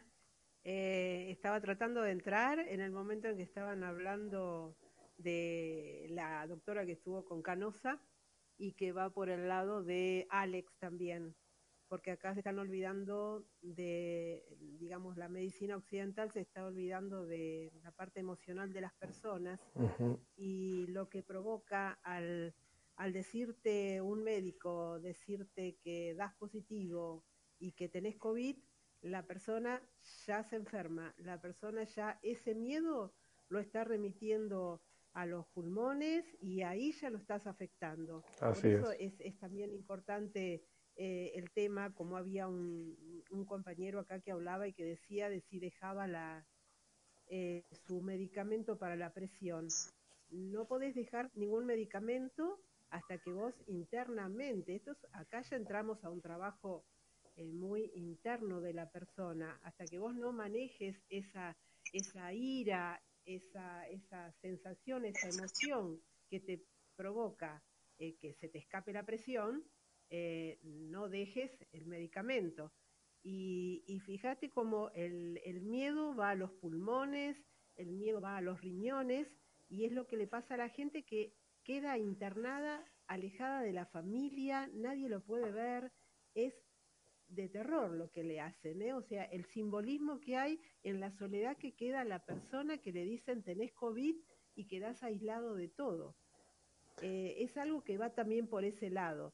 Tiene su parte que hay muchos de los comentarios que yo los escucho, comparto, no sé si es conspiración, no sé cuál sería la palabra, pero esto es como que simbólicamente responde a un plan. Y simbólicamente al comienzo era la eliminación de los viejos. Uh-huh. La eliminación de los viejos, mata a los viejos, no sé, yo lo agarré por ese lado también, el lado del simbolismo. Acá es como que si hablamos de conspiraciones podemos pensar cualquiera, ¿no? O sea, la desaparición de una parte de la sociedad que son los enfermos y son los viejos. Es muy profundo esto de COVID, aparte de todas las explicaciones que se decían, pero vino a traer también un planteamiento de un cambio de paradigma total. Los médicos siguen con su librito, pero acá hay algo mucho más grande, y cuando tenés la persona delante, la persona tiene esas emociones que decía Alex, y hay que saber mirarla desde ese lado, entenderla. Es por donde va a mi lado, yo hago reflexología, y la reflexología te conecta con todo ese mundo emocional y holístico que hay dentro de una persona. Excelente. Así que bueno. Excelente, sí, así es. Gracias, Sara. Alex, voy por tu camino, Alex. Bien, gracias. Le damos gracias, Sara. Evitar tener miedo. Gracias. Gracias, Sara. No, gracias a vos. Le damos la palabra a Eugenia. Hola, Eugenia. Hola, buenas noches a todos. Bueno, la verdad, sumamente interesante esta charla, el poder preguntarnos acerca de las verdades que tenemos construidas y naturalizadas. En lo particular aprendí muchísimo y también venía un poco mi mirada como terapeuta, ¿no? A lo que mencionaba recién Alex, Sara, ¿no? Y un poco ponerlo en la mesa, sé que estamos casi hacia el final, ¿no? Pero preguntarles, ¿qué piensan ustedes, ¿no? del poder de lo que llamamos, ¿no? Del constructo de lo que llamamos la mente individual y su influencia en estas cuestiones, como la conciencia colectiva también, ¿no? Uh-huh. Muy buena mirada esa. Muy buena mirada, porque ahí después, justamente, lo que se evidencia después de los grandes conflictos sociales colectivos, como pueden ser las guerras, los genocidios, es donde se manifiestan estas famosas pandemias, ¿no? Y hay que ver justamente desde el sobrevivir la especie humana, por qué aparecen estas enfermedades después de que la gente estuvo prácticamente con el miedo a morir. Muy bien lo expresaba ahí Sara, lo dijo Alex, esas emociones que están ligadas directamente a nuestros órganos, a nuestro cerebro, a nuestra psique como alma. Y eso es lo que se basa en las leyes biológicas. Ah, Alejandro, otra cosa que también se me olvidó comentar. Manuel y yo somos de la misma tierra, somos hermanos de tierra, vamos a decir. Y tenemos una disyuntiva, él y yo ahora mismo, porque yo estoy muy feliz aquí que podemos todos hablar y cada quien puede pensar lo que quiera pensar. Y yo también tengo el derecho a inferir como yo desee inferir, y cada uno puede tener su perspectiva, pero cada uno es libre de tomar su decisión. Pero yo estoy en un país, y Manuel también, no sé si él está viviendo aquí ahora mismo, pero yo sí, que realmente se está discutiendo, estamos hablando del Congreso de mi país, que se está discutiendo una obligación total para la inoculación a las personas, aunque no quieran, aunque no importa la convicción que tengan, se está presionando de muchos sectores para que las personas no le importe a nadie más que no sea el gobierno, para que se le quiten las libertades individuales a las personas si no se vacunan. Por ejemplo, yo poder solamente ir al médico o a mi casa en caso de no estar vacunado. Eso se está hablando aquí como que es muy normal, violando todos los tratados de derechos humanos que se han firmado por todos nuestros países por muchas décadas. Bueno, hoy el presidente de Filipinas. Y se está hablando muy normal, y muchas personas del público apoyando, y los medios de comunicación, vamos a decir, viciados en una sola dirección, que es vacúnense, vacúnense, vacúnense, pero no dan ninguna razón, vamos a decir, científica, simplemente es porque se está pidiendo que se ayude en ese sentido. Y están gastando muchísimo dinero en del Estado para poder promulgar lo que es la vacuna, y otro dinero también para que se discutan reglamentos y ordenanzas para que a uno lo obliguen a hacer algo que uno no está seguro, lamentablemente. O sea, hay personas que pueden hacer... Yo no tengo problema con que la gente se vacune. Si se quiere vacunar al final, bueno, si usted va a estar más tranquilo, o sea, estamos a decir subconscientemente con usted mismo, la vacuna tal vez hasta lo ayude, porque es una cosa que está en su mente, que vacunándose va a sobrevivir. Pero si yo entiendo, por ejemplo, en mi caso, que soy una persona altamente alérgica, muy alérgico, obligarme a ponerme una vacuna sería algo descabellado realmente. Mira, yo tengo ese dolor muy grande, Alex, porque es que yo me voy mucho más allá de eso. O sea, yo soy una persona que no me da pena decirlo, y a mí se me importa morirme ahora mismo. Yo no voy a agarrar una pistola, yo mismo matarme, pero cualquier cosa a mí se me importa. El problema no es yo ponerme la vacuna y que yo me muera, es que me están, como quien dice, obligando a comerme un plato de pupú. Y hoy es eso, pero mañana es otra cosa, ahorita es otra. O sea, es que al final, es verdad que hace mucho que uno no tiene derecho, pero diantre, así a la clara y sin vaselina, es que eso es un sentir que a mí me provoca como un desespero, que es increíble. Y yo sé de dónde viene eso. Eso es la OMS, es la que le gestiona a ellos todos los préstamos que le han dado a este país desde cuando estaba nuestro anterior gobierno, y ahora llegó que yo creía por el cambio y la cosa, voto por él y toda la... Bueno, en fin, que a le siguieron dando muchísimo dinero también. Y pasa igual que allá en Argentina, que al final tienen que hacer lo que diga quién, la OMS. Y siempre no son las mismas personas. Yo creo que Manuel y Alex ustedes muy bien saben, tendrían que ver qué pasó en República Dominicana desde Balaguer para acá. Se lo dejo para tarea, ¿no? Porque en todos los países sucedió lo mismo. Y de hecho la imposición de la vacunación, primero es coacción, y cuando ellos van monitoreando el tablero y ven que hay una reacción adversa a que la gente se evacúe naturalmente, como yendo como oveja, como digo yo, al matadero, desde mi observación, sí. Empiezan a imponer. Hoy la noticia en Filipinas, el presidente mismo la dijo. Entonces vamos viendo que en diferentes países se va termometrando socialmente lo que pasa.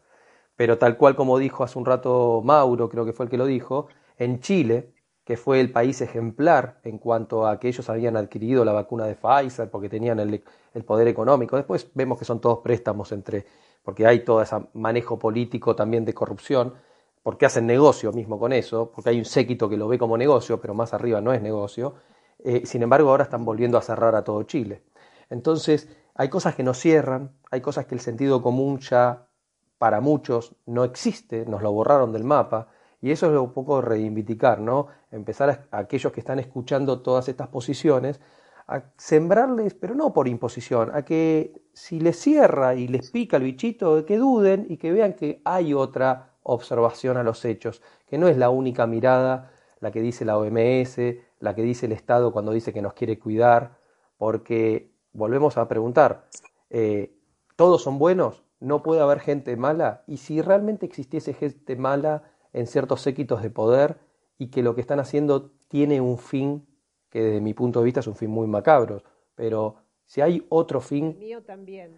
Por eso, Sara. Claro, macabro. Veo ese fin. Es macabro, pero no es solamente la despoblación mundial. Acá hay otro fin, que desde ya los que venimos viendo cómo se va gestando todo esto, no es borrar a la gente del planeta y que se mueran, sino es el control y es esto de que siempre soñaron, y quizás ahora lo logren hacer porque la tecnología es impresionante, dominar la conciencia humana y hacernos esclavos desde el punto de vista, desde el control. Y uno piensa en esto y dice, no, pero esto es ciencia ficción, esto es una estupidez, ya no vamos de mambo, pero realmente hay cosas que se están cumpliendo, entonces uno dice, wow, hay tecnología que no conocemos, muchachos, y mismo del análisis de estos líquidos que nos están inyectando, no se pueden analizar todavía en completitud, mismo porque la tecnología la poseen los que lo desarrollan, pero hay gente honesta, hay gente que se plantea, hay profesionales que están analizando todo esto, y al principio sonó como muy fake, pero han visto un montón de videos donde se le pegan cosas a los que se le vacunaron, y ahora ya sabemos que no es solamente a los que se vacunan, sino a vacunados, no vacunados, hisopados, no hisopados, entonces evidentemente acá hay algo que no viene solamente desde la mirada que nos hacen ver de lo sanitario, sino que hay otras cosas que están sucediendo paralelamente.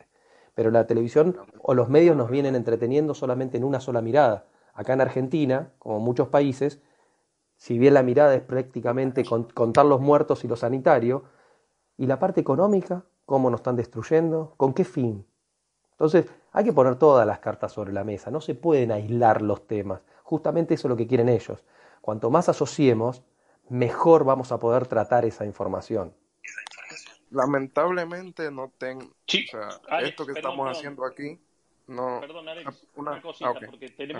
porque tenemos ahí a Federico y a Luz hace un montón y vamos a darle la palabra si ya terminamos con esta... Sí, no, lo que estamos acá quería decir algo rápido, pero también... No, pero ya enseguida volvés, pero vamos a darle la palabra a Federico y a Luz. Ok. Hola, ¿qué tal? Sí... Más que agregar de lo que han hablado,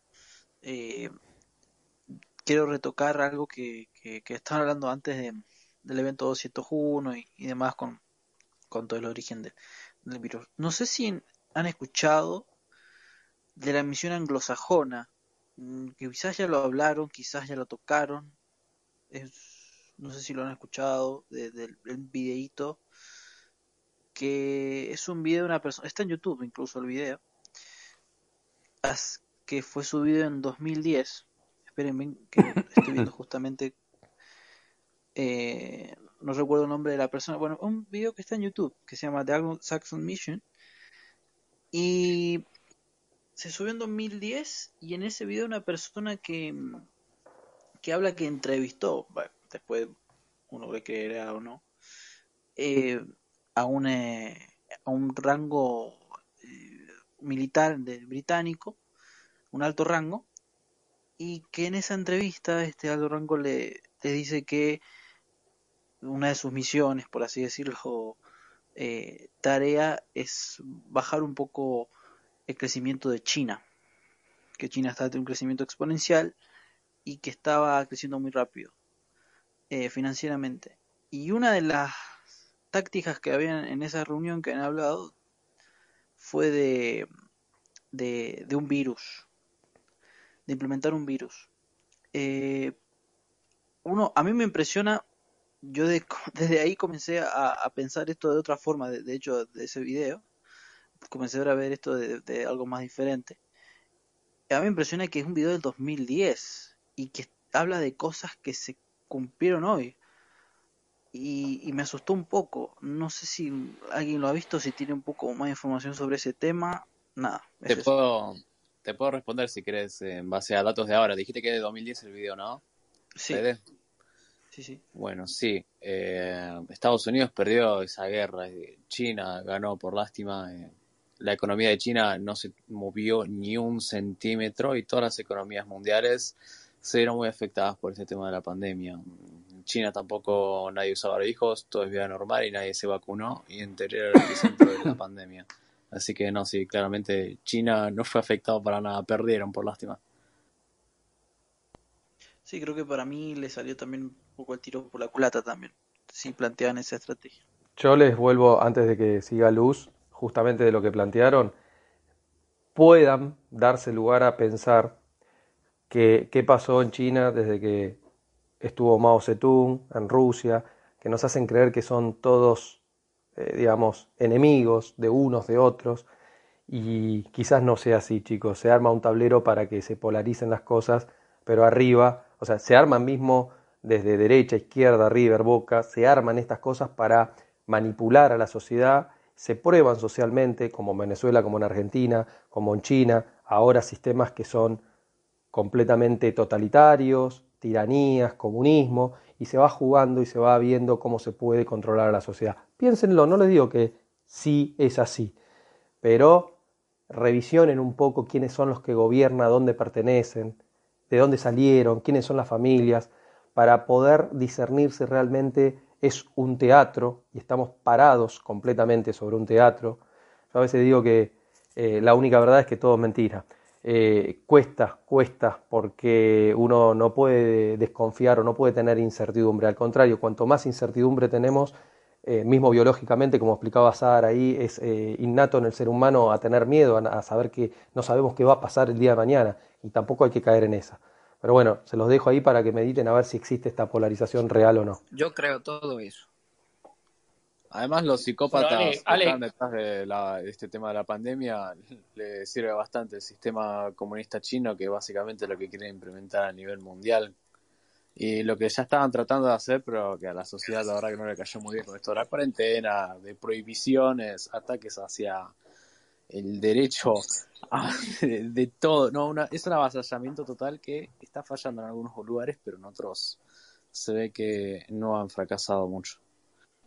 Ahora, es una farsa. Quiero hacer un comentario por el tema de la mortalidad española, que me la dejaron picando antes y corroborando con sitios oficiales. Y bueno, a ver, si escucho una mentira intento corroborar la misma. Y corroboró por datos oficiales de España que la mortalidad en el 2020 en España fue mayor que la del 2019. Nada más que eso.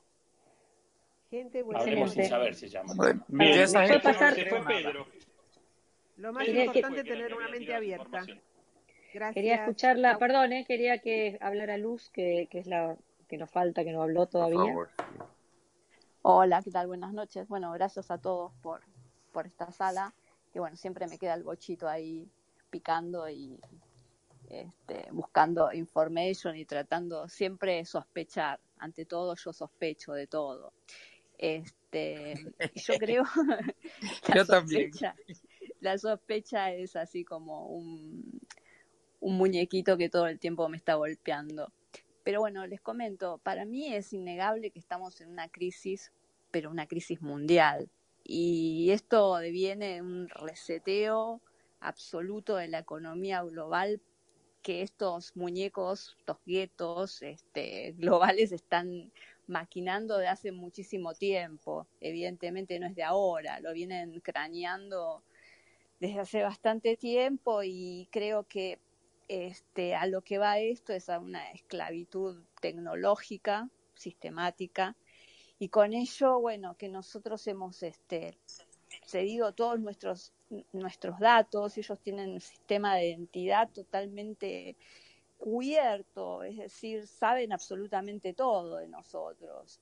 Entonces eso es muy peligroso. Por otro lado, también creo que nos tienen totalmente imbuidos en esto de la pandemia para que no miremos algo mucho más importante que nos compete también a todos y por supuesto al mundo, que es el calentamiento global.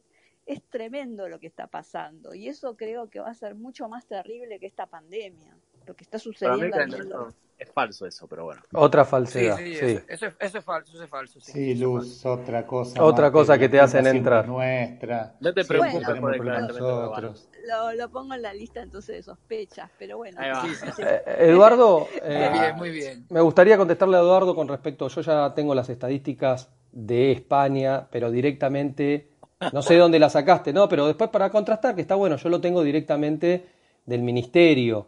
está en la página del ministerio, ¿está? En la página del ministerio, no estoy hablando de ningún canal de televisión. El ministerio, sí. El ministerio, Alejandro. Exacto, para que ya... La página es mscblargas.gov.es.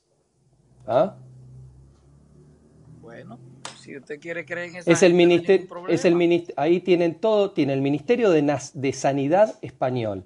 Y en el Ministerio de Sanidad Español, en el año 2020, las defunciones fueron de 305.802. En el 2019 fueron de 416.602. ¿Ah? Esto es la página del ministerio. Yo digo porque está bien contrastar, está bueno, pero vamos a la fuente. ¿Ah? Número de defunciones incorporadas al Índice Nacional de Defunciones. ¿Ah? Bien. Fuente es un índice que se llama MOMO. Sí. Es el índice, es una vigilancia de mortalidad diaria, ¿ok? ¿Por qué está financiado? Eso está publicado y referido. O sea, yo estoy ahora leyendo una página del Gobierno de España, el Ministerio de Ciencia e Innovación. Bueno, y por eso está en todos los artículos que encontrás de los diarios, como el de La Vanguardia, hacen referencia a eso. Y sí, los medios obviamente van a elegir. España es mayor. Bueno, pero en este ministerio... A un índice... No, es un índice de la vigilancia de mortalidad diaria en España. Se llama MOMO. Yo le estoy dando el número de defunciones. El número de defunciones por año que tiene el ministerio registrado del año 1987 hasta el 2020 en la página oficial del Ministerio de Sanidad de España. Si hay otras, evidentemente... Está mal ese dato. Está mal ese dato. Está mal ese dato. ¿Y qué dice que Ministerio de Salud directo? Okay. Está bien. Que me lo dice una página oficial de España que... Pero Alejandro también. Pero yo no entré en Villiquen, ¿eh? Entré en el Ministerio de Sanidad Español, Eduardo. Entonces, si bueno, hay estadísticas. Fíjate porque los enanitos en tu máquina están con los patitos lineados para otro lado. Pero les paso el link, muchachos. Okay. A ver, yo no tengo por qué mentir. O sea, búsquenlo. Bueno. Es mentira. Es mentira. Chao. Bueno, está bien. Está bien. Eso es bueno. Pensamiento. No, Eduardo, no te conviertas en el Víctor del otro día, ¿eh? Sí, okay, no. Eso es lo que pasa. Lo bueno es contrastar, y si hay estadísticas diferentes, habría que replantearse. Pero leo de una página oficial española, o sea, ya contradecir esto me parece un disparate. Pero ahí está. Ahí está el problema. Si dos ministerios. Página española de un índice de mortalidad diario que sí. Hay un organismo español que lo hace. ¿Y por qué el Ministerio de Sanidad te informa otra cosa? Real. Entonces hay una contradicción del lado de ellos, no nuestro. ¿Estamos de acuerdo? Entonces hay que empezar a meter el dedo. Investigá, no seas tan creyente de una sola página, investigá, entra a varios lugares, fíjate lo que es MOMO. Y ahí vas a sacar tus conclusiones y vas a darte cuenta que por ahí estás leyendo algo que no está actualizado. ¿Quién sabe? Bueno, están todos los años, del año 87 hasta el 2020. Puede ser. El problema no es que sea mayor, cuánto fue mayor que el año que el 2019 al 2020. No es lo mismo, porque yo estaba analizando ya desde el 2015 para atrás. Claro. Creo que del 2013 hacia el 2020, pero ya la tasa mundial en diferentes en muchos medios, no de comunicación, sino de estadística. Y lo que me dio fue que la tasa del death rate, o sea, la tasa de mortalidad general del mundo entero, no de España, pues realmente esto es un asunto mundial que está pasando, sí subió del 2019 al 2020 un 0.440, pero del 2018 al 2019 también subió un 0.440, o sea, si sumás todo el mundo, vamos a decir, o sea, ese fue el mundo entero, sí, claro, subió el 2020, ¿sí? Pero también subió del 2018 al 2019 la misma cantidad. La misma proporción, correcto. Y entonces, desde el 2018 hacia el 16 se mantenía entre subiendo y bajando, y el 2015 fue mayor que el 2020, así que al final... Por eso para analizar las estadísticas es muy complejo, porque mismo hay muchos índices, tenés el índice de letalidad, índices de mortalidad, que no refleja lo mismo, hay un montón de enfermedades, más que enfermedades a mí me gusta llamarle patologías hoy en día, que no fueron tratadas durante este último año y medio porque todo es COVID, entonces un montón quedan afuera o no fueron involucradas en una estadística seria. Entonces sí, se corrompió todo. Entonces, para medir ahora... No nos olvidemos que la idónea que tenemos en el Ministerio de Educación en Argentina dijo en cadena nacional que a partir de tal momento todo era considerado COVID. Entonces, claro, pará, si te caíste de un edificio y lo vas a contar como COVID, y el número, aunque sea real, es una payasada. Uh-huh. Sí, entonces, y no pasó solamente en Argentina, pasó en un montón de lados. A partir de ahora, todo lo que se mueran van a ser contados por COVID. Y claro, macho, vas a poner un número que es una estupidez. Pero bueno, si querés, queremos creer. No importa quién tenga el mejor número. Como quiera no cierra, eso es lo grande. Claro, no cierra. No cierra. Si no, decime, oye, una siembra de tomate que no se dio, fue por COVID. Sí, pero aparte anda a buscar cuántos se murieron de cáncer. Anda a buscar cuántos se mueren de diabetes. No hay. A nadie le interesa de los que se mueren más nadie. Ahora, yo puedo hacer una pregunta. Ya vengo escuchando el tema. A ver, no sé si se me escuchan.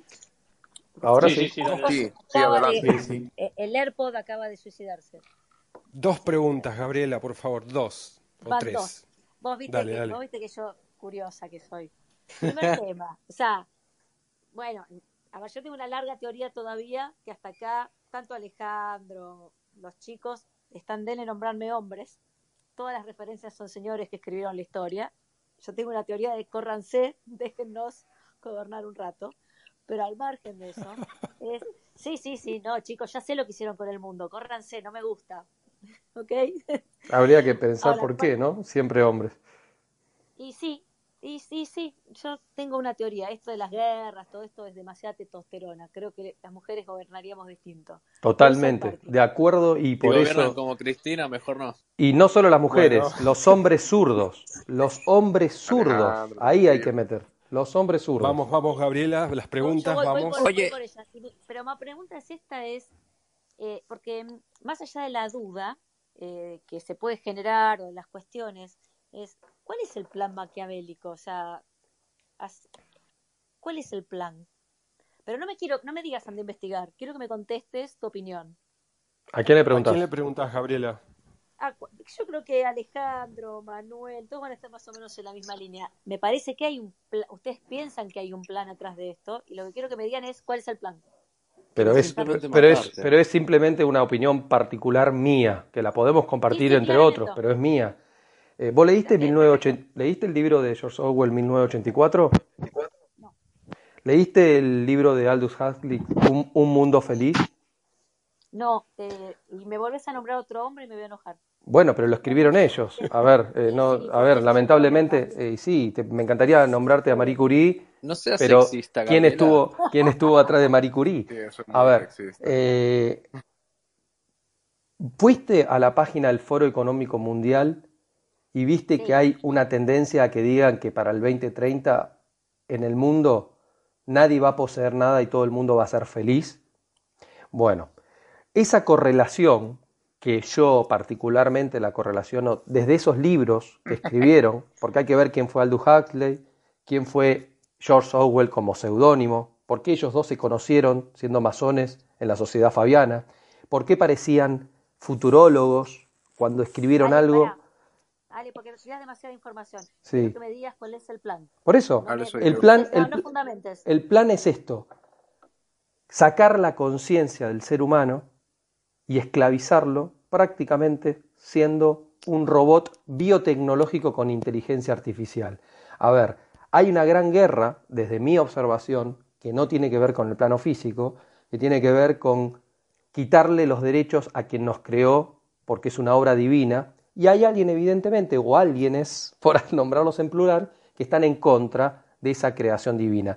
Pero eso es lo que podemos interpretar nosotros desde nuestro plano. Es otra cosa que no podemos comprender desde nuestra entelequia. ¿Ah? Y evidentemente se están jugando cosas que no las podemos comprender si no nos metemos en cosas esotéricas. Esa es mi respuesta. Bien. ¿Tenés una repregunta, Gabriela? Si no, ya sería bueno ir cerrando. Llevamos más de 2 horas. No, ir cerrando porque ya se pasa mucho el tiempo. Me ha gustado, no, pero... Esto, no, vamos a amanecer, hombre. No, porque aparte, si no, imagínate que tirás de ese piolín y encontrás, hay una madeja ahí atrás, o sea, me la deja picando. Aparte, estoy ese episodio guardando para la próxima. Episodio 2, esto, ¿ok? No, por eso, digo, hay muchos episodios. Yo sería más terrenal por ahora. Me preocuparía por qué nos enfermamos. No, yo a mí lo que sí me gustaría, antes de irme a dormir, si me permiten, es solo una pregunta que le hago. Noto que hay como un bloque que está muy bien, Alejandro, Manuel, Alex, Mauro, Marce, que más o menos tienen como unas mismas convicciones. Yo les hago una pregunta, bueno, obviamente me imagino por dónde puede venir la respuesta, pero ¿por qué se habla tanto del magnetismo de la vacuna y de que se te pega un imán y aparece por acá, hablo. Por allá? Ni yo. No me interesa eso. Ah, no, bueno, pero ¿por qué eso no tira abajo un poco todo lo que uno quiere defender en cuanto a lo que tiene que ver con las vacunas? Sí, vacunas no. ¿No te lo pone un poco, no te lo lleva para el lado payasesco? ¿O realmente alguno cree que hay un fundamento real atrás de ese imán que se les pega a algunos que dicen que se les pega? Yo sí me lo cuestioné. Hay otros que acá creo que están presentes que también, y estamos junto con otros investigando. Yo me lo cuestioné, pero después simplemente ese no es el problema mío con la vacuna. Eso bueno, no, claro. Eso no me quita el sueño a mí. Ese no es el problema que estamos hablando de tanto tiempo. Sí, de todas maneras no solamente desenvacunados. Así como hay razones ridículas de ponérsela, y si hay razones ridículas de no ponérsela. Uh-huh. O sea, ahora, bueno, yo conseguí una información. Yo conseguí una información muy loca. Igual se la cuento. Mire, hay un documental. A mí me pasó algo muy, muy loco también. Hoy yo tengo YouTube Premium y yo tenía 250 y pico de videos. Ya ustedes saben, de todos los videos que yo veo de mi loquera, yo los guardo ahí, ¡pam! Pues tengo el celular lleno y tengo 15 gigas ocupados en YouTube. Y cuando voy, están mis videos borrados, todito, pero está llena la aplicación, está llena. Tuve que borrarlo, aparte que ellos lo borraron, que yo no lo veían. Estaban ahí. Y en eso se me perdió ese video, que es como un documental del 2018, donde un científico de esos que se salen del sistema, no recuerdo el nombre, como ya ustedes saben, Él hizo todo un documental donde explica del polvo inteligente y de esa nanotecnología que uno respira y lo que se vuelve dentro de uno y a donde ellos quieren llegar con todo eso, y hasta donde menciona la vacuna, que la cosa es ponerle un cóctel fuertísimo de metales pesados donde entonces uno se va a fusionar con esa nanotecnología que ya uno tiene dentro, uh-huh, y se va a volver uno una especie de sistema y de emisor y receptor conectado a una super máquina que ustedes saben que hay por ahí. Pero eso fue en el 2018, oigan. Yo me imagino de ahí para acá por donde andará la cosa. Es ese pedacito hoy. Quizás no esté tan alejado. Y ahí nos vamos con el 5G, ¿no? Claro. Y sí. Pero ¿por qué es tan complejo, chicos? Yo lo que quiero decir es, mi pregunta es, si lo pueden hacer más simple, ¿por qué tan complejo? O sea, ¿por qué está? Es que mire, yo se lo voy a decir en dominicano, un pedazo de chocolate. Pero te lo podés dar en un par de chocolate, digo, ¿para qué todo? Es que sí, es que no. Pensás que no te lo dan en chocolate, en la vacuna, te lo dan en todos lados. En el agua, en el aire. Por eso, pero digo, mandarte pandemia, más, o sea, es como mucho, digo, es demasiado esfuerzo. ¿Para qué si se puede hacer más simple? Es la sumisión del ser humano. Claro, que nosotros no sepamos cuál es el fin. Vos hiciste una pregunta, David, ¿cuál es el fin? Que nosotros no sepamos cuál es el fin, y quizás no lo sepamos porque obviamente no estamos adentro, no significa que haya cientos de miles de incoherencias o cosas que te hayan puesto adelante de la cara y no la puedas ver. Claro. Yo siempre el ejemplo que pongo es, si alguien te dice, no sé si estás en pareja o no, que tu pareja te es infiel, y aunque te muestre pruebas, vos no lo querés ver, una cosa es la conspiración y otra cosa son las pruebas. Si vos no querés investigar el evento, vos le hablo a cualquiera, el evento 201, la muerte de Kary Mullis, la Torre Gemela, todo lo que tenés adelante de la cara, no lo querés ver. Está perfecto que ahora no, que no entendamos por qué lo hacen, no significa que todo lo otro quede desvalorizado. Recién Manuel dijo las Torres Gemelas. En Estados Unidos cayeron 3 edificios y chocaron 2 aviones. El WT-7, y buscalo por favor, está el video, implotó el mismo día. Claro. Buscan WT-7, se cayó un tercer edificio, no le pegó ningún avión, estaba a 4 cuadras. Y vos decís, y pero sos un conspiranoico, pero flaco, se cayó un edificio. ¿Qué querés que te diga si soy conspiranoico o no? Pero tenés la evidencia delante de la cara. Y ahí la tenés, no sé, después haces lo que quieras con eso. O sea, que no entendamos a qué apuntan ellos, porque obviamente no lo vamos a saber hasta el momento que lo hagan, no significa que haya un montón de cosas que te están pasando hoy mismo que puedas decir, sí, esto me parece una locura. ¿Qué sé yo? Vacunarte, que te digan que el flúor es bueno y vas a buscar en Merck el flúor y es un veneno puro. Y te lo meten en la pasta dental y te dicen, cuanto más flúor, doble flúor. Te cepillan mejor los dientes. Y en el agua. Sí, pero te lo están diciendo en el agua, en el aire, los chemtrails, un montón de cosas. Exactamente.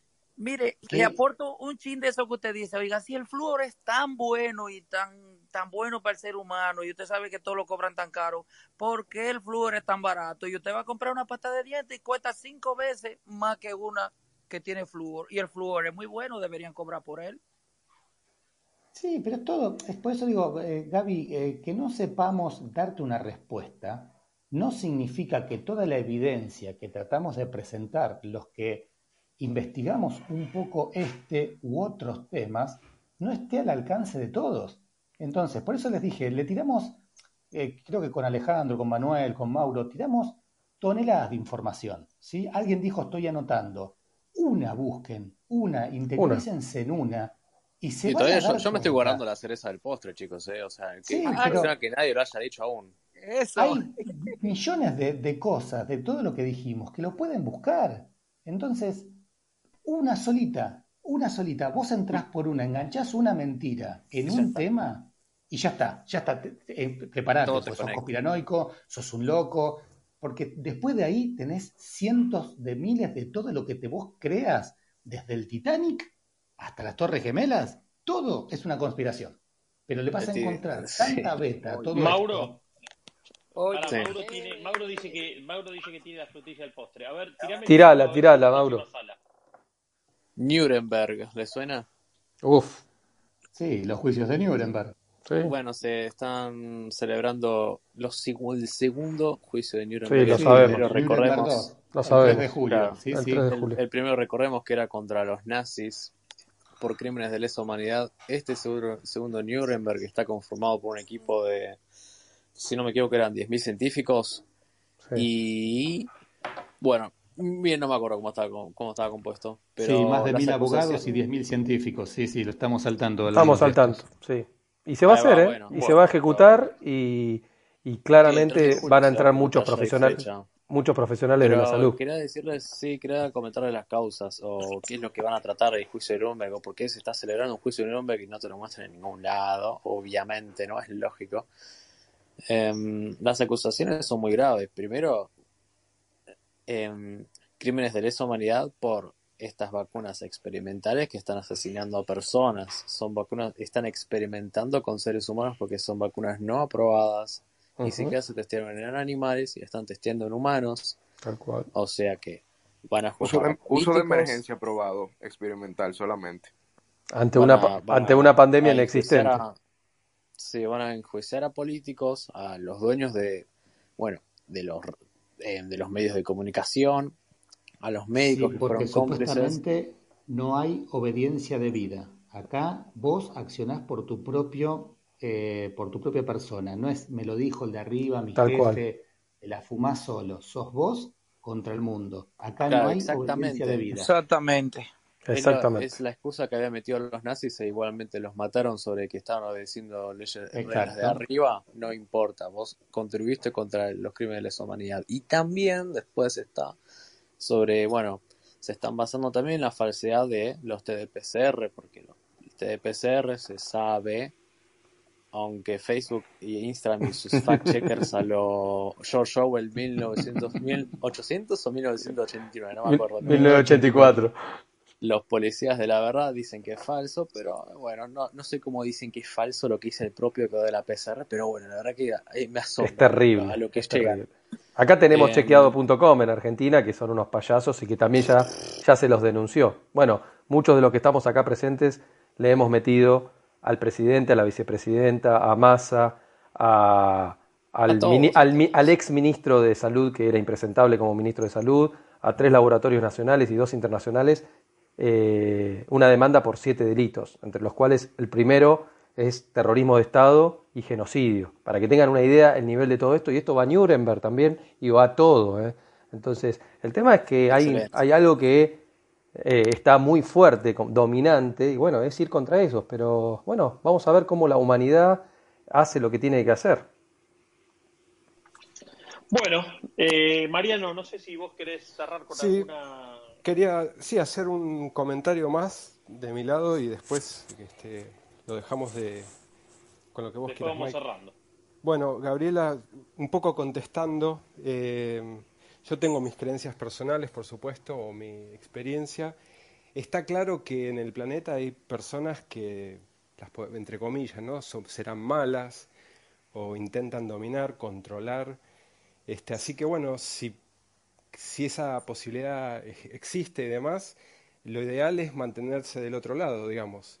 Sé que la sombra se combate desde la sombra, pero la idea sería focalizarse en el amor, digamos, en la parte positiva del espectro. Así que bueno, el plan supongo que será seguir controlando al humano. Digamos, el ser humano con hambre es dócil, eso está comprobado. A las pruebas me remito. Así que bueno, voy a cerrar con algo más que había. Lo voy a citar nuevamente a Bruce Lee, que dice. Excelente. Que dice: elige lo positivo. Tienes elección. Eres dueño de tu actitud. Elige lo positivo, lo constructivo. El optimismo es una fe que conduce al éxito. Así que bueno, quería decir eso y cerrar con lo mismo. Yo quiero, por decirlo, un consejo de ustedes que le entrego una consideración muy importante. ¿Qué debemos hacer respecto a este problema que hasta donde yo veo, si no parece un chapulín colorado, nos la van a meter bien a la mala? Sí, eso, ahí es que entonces, ¿qué recomendación, por lo menos qué comentario nos pueden hacer ustedes respecto a este caso? Porque mi visión es, yo soy ciego, pero yo veo más que mucho. La cosa es que yo digo, yo me la voy a poner, yo voy a pelear hasta el final, y yo si tengo que ponérmela, me la pongo, porque es obligado. Ahora, no es lo mismo una gente de esta que yo conozco, que creen que poniéndosela tan salvo de yo no sé qué, a que a mí me la pongan a la mala. Ahora, también déjenme decirle que yo tengo 2 métodos. Si me la tengo que poner, yo tengo 2 métodos, que en algún encuentro, si tengo que comentarla, pues yo se la cuento. Pero por lo menos antes de que nos vayamos, díganme qué se puede hacer en este caso, que no la quieren poner a la mala. Conseguite a alguien que te falsifique el certificado. Eso te iba yo a decir. O sea, si ya llegué a ese punto, con corrupción, porque básicamente para hacer eso, hay que violar la Constitución de nuestro país y hay que violar muchos tratados de derechos humanos. Pero exacto, como el país de Manuel y yo es el país de la maravilla, es hermoso. Sí, la magia existe aquí. Aquí la magia existe. O sea, definitivamente la magia aquí se hace. Sí, cuando hay dinero de por medio y corrupción política. Entonces, Alex, ponete un brazo postizo. Ponete un brazo postizo y que te inyecten ahí. Sí, ese día estaba buenísimo, Dios. Che, Alex, tengo una pregunta. ¿Dónde se estaba haciendo eso de las leyes contra los derechos humanos que vos dijiste? ¿En qué país estás? Manuel y yo estamos en República Dominicana. Y aquí, con todo y que en la Constitución prohíbe la obligación de terapias experimentales, y están los tratados de derechos humanos de la OEA, la Organización de los Estados Americanos, donde dice que la vacuna, hicieron un acápite precisamente con la vacuna del COVID-19, que no se puede obligar a nadie, solo con consentimiento, a ponérsela. Y aquí, con todo y eso, como quiera, no existe la opinión que estoy dando yo, ni existe la Constitución, simplemente existen las, vamos a decir, lo que ellos quieran conseguir a través de esto. Y dice el gobierno, sí, principalmente también, dinero, no en el caso de aquí, pero todo el mundo te obliga a que te la ponga en las empresas. Sí, entonces mucha gente, o sea, tampoco pueden los trabajos obligar, y hay sitios que están amenazando gente que van a botarlo de su trabajo por no ponerse obligatoriamente la vacuna, donde en la vacuna, al momento de tú ponérsela, tienes que firmar un acuerdo de responsabilidad para síntomas a mediano y largo plazo, es decir, tú la responsabilidad la tomas solamente sobre ti al momento de vacunarte. Entiendo el que se la quiera poner y firmar su tratado, pero un tratado de ese tipo no puede ser obligatorio porque es un contrato consciente que se debe hacer, no obligatorio. Entonces, pero como aquí se puede llegar a eso, o sea, como es un país totalmente corrupto en todos los sentidos y se logra violar la Constitución si es necesario, entonces, bueno, entonces uno tendrá que también unirse a esa corrupción, pero para salvarse uno, porque si yo me pongo algo, siendo además de la alergia que tengo, no estando seguro de un medicamento al bebérmelo, puede hacerme daño solamente por mi mente. Entonces, si me obligan... No, tenemos que encontrarnos. No, es simplemente conseguir una gente que te... Hay muchos doctores, todo el mundo tiene un doctor, un amigo doctor aquí, y le firma una certificación de vacunación y ya. En ese caso, no se va a poner la vacunación igualito. Amigos, amigas... Igualmente, Alex, te cuento que acá en Argentina tenemos el Premio Nobel de Corrupción. Sí, yo lo sé. Perdón. Sí, pero... Ah, ok. No, acá damos clase de corrupción. No creo. Ustedes tienen el peor, pero... No, disculpame, esa te la discuto a muerte, ¿eh? Eduardo, no creo. Aquí estamos con algo mucho peor, creo. Bueno, es para otro. Esto sí, para armar un chat específico. Sí. Aparte, te diría, Eduardo, que no nos desafíen, ¿viste? Que no nos desafíen porque tenemos una capacidad. No, por supuesto. No, de sufrir igual que nosotros. No le discutas a un argentino. Che, Alejandro, si quieres... Si Dios es argentino. Hemos llegado... No, usted está encima de... amigos, amigas, hemos llegado al final de esta sala. Esto fue Conspiraciones Querero Saber, episodio número 2. Cierro con música, Cierro con música. Claro. Sí. Espera que solamente digo... Gracias por lo que estuvieron acá. La verdad que hubo, más, pues yo llevo algunas estadísticas, hubo más de 86 personas pasaron por acá en algún momento de la sala, así que evidentemente son temas que interesan. Qué seguramente bueno. El martes que viene lo vamos a ir viendo, tengamos el episodio 3, estén atentos, síganos, síganse.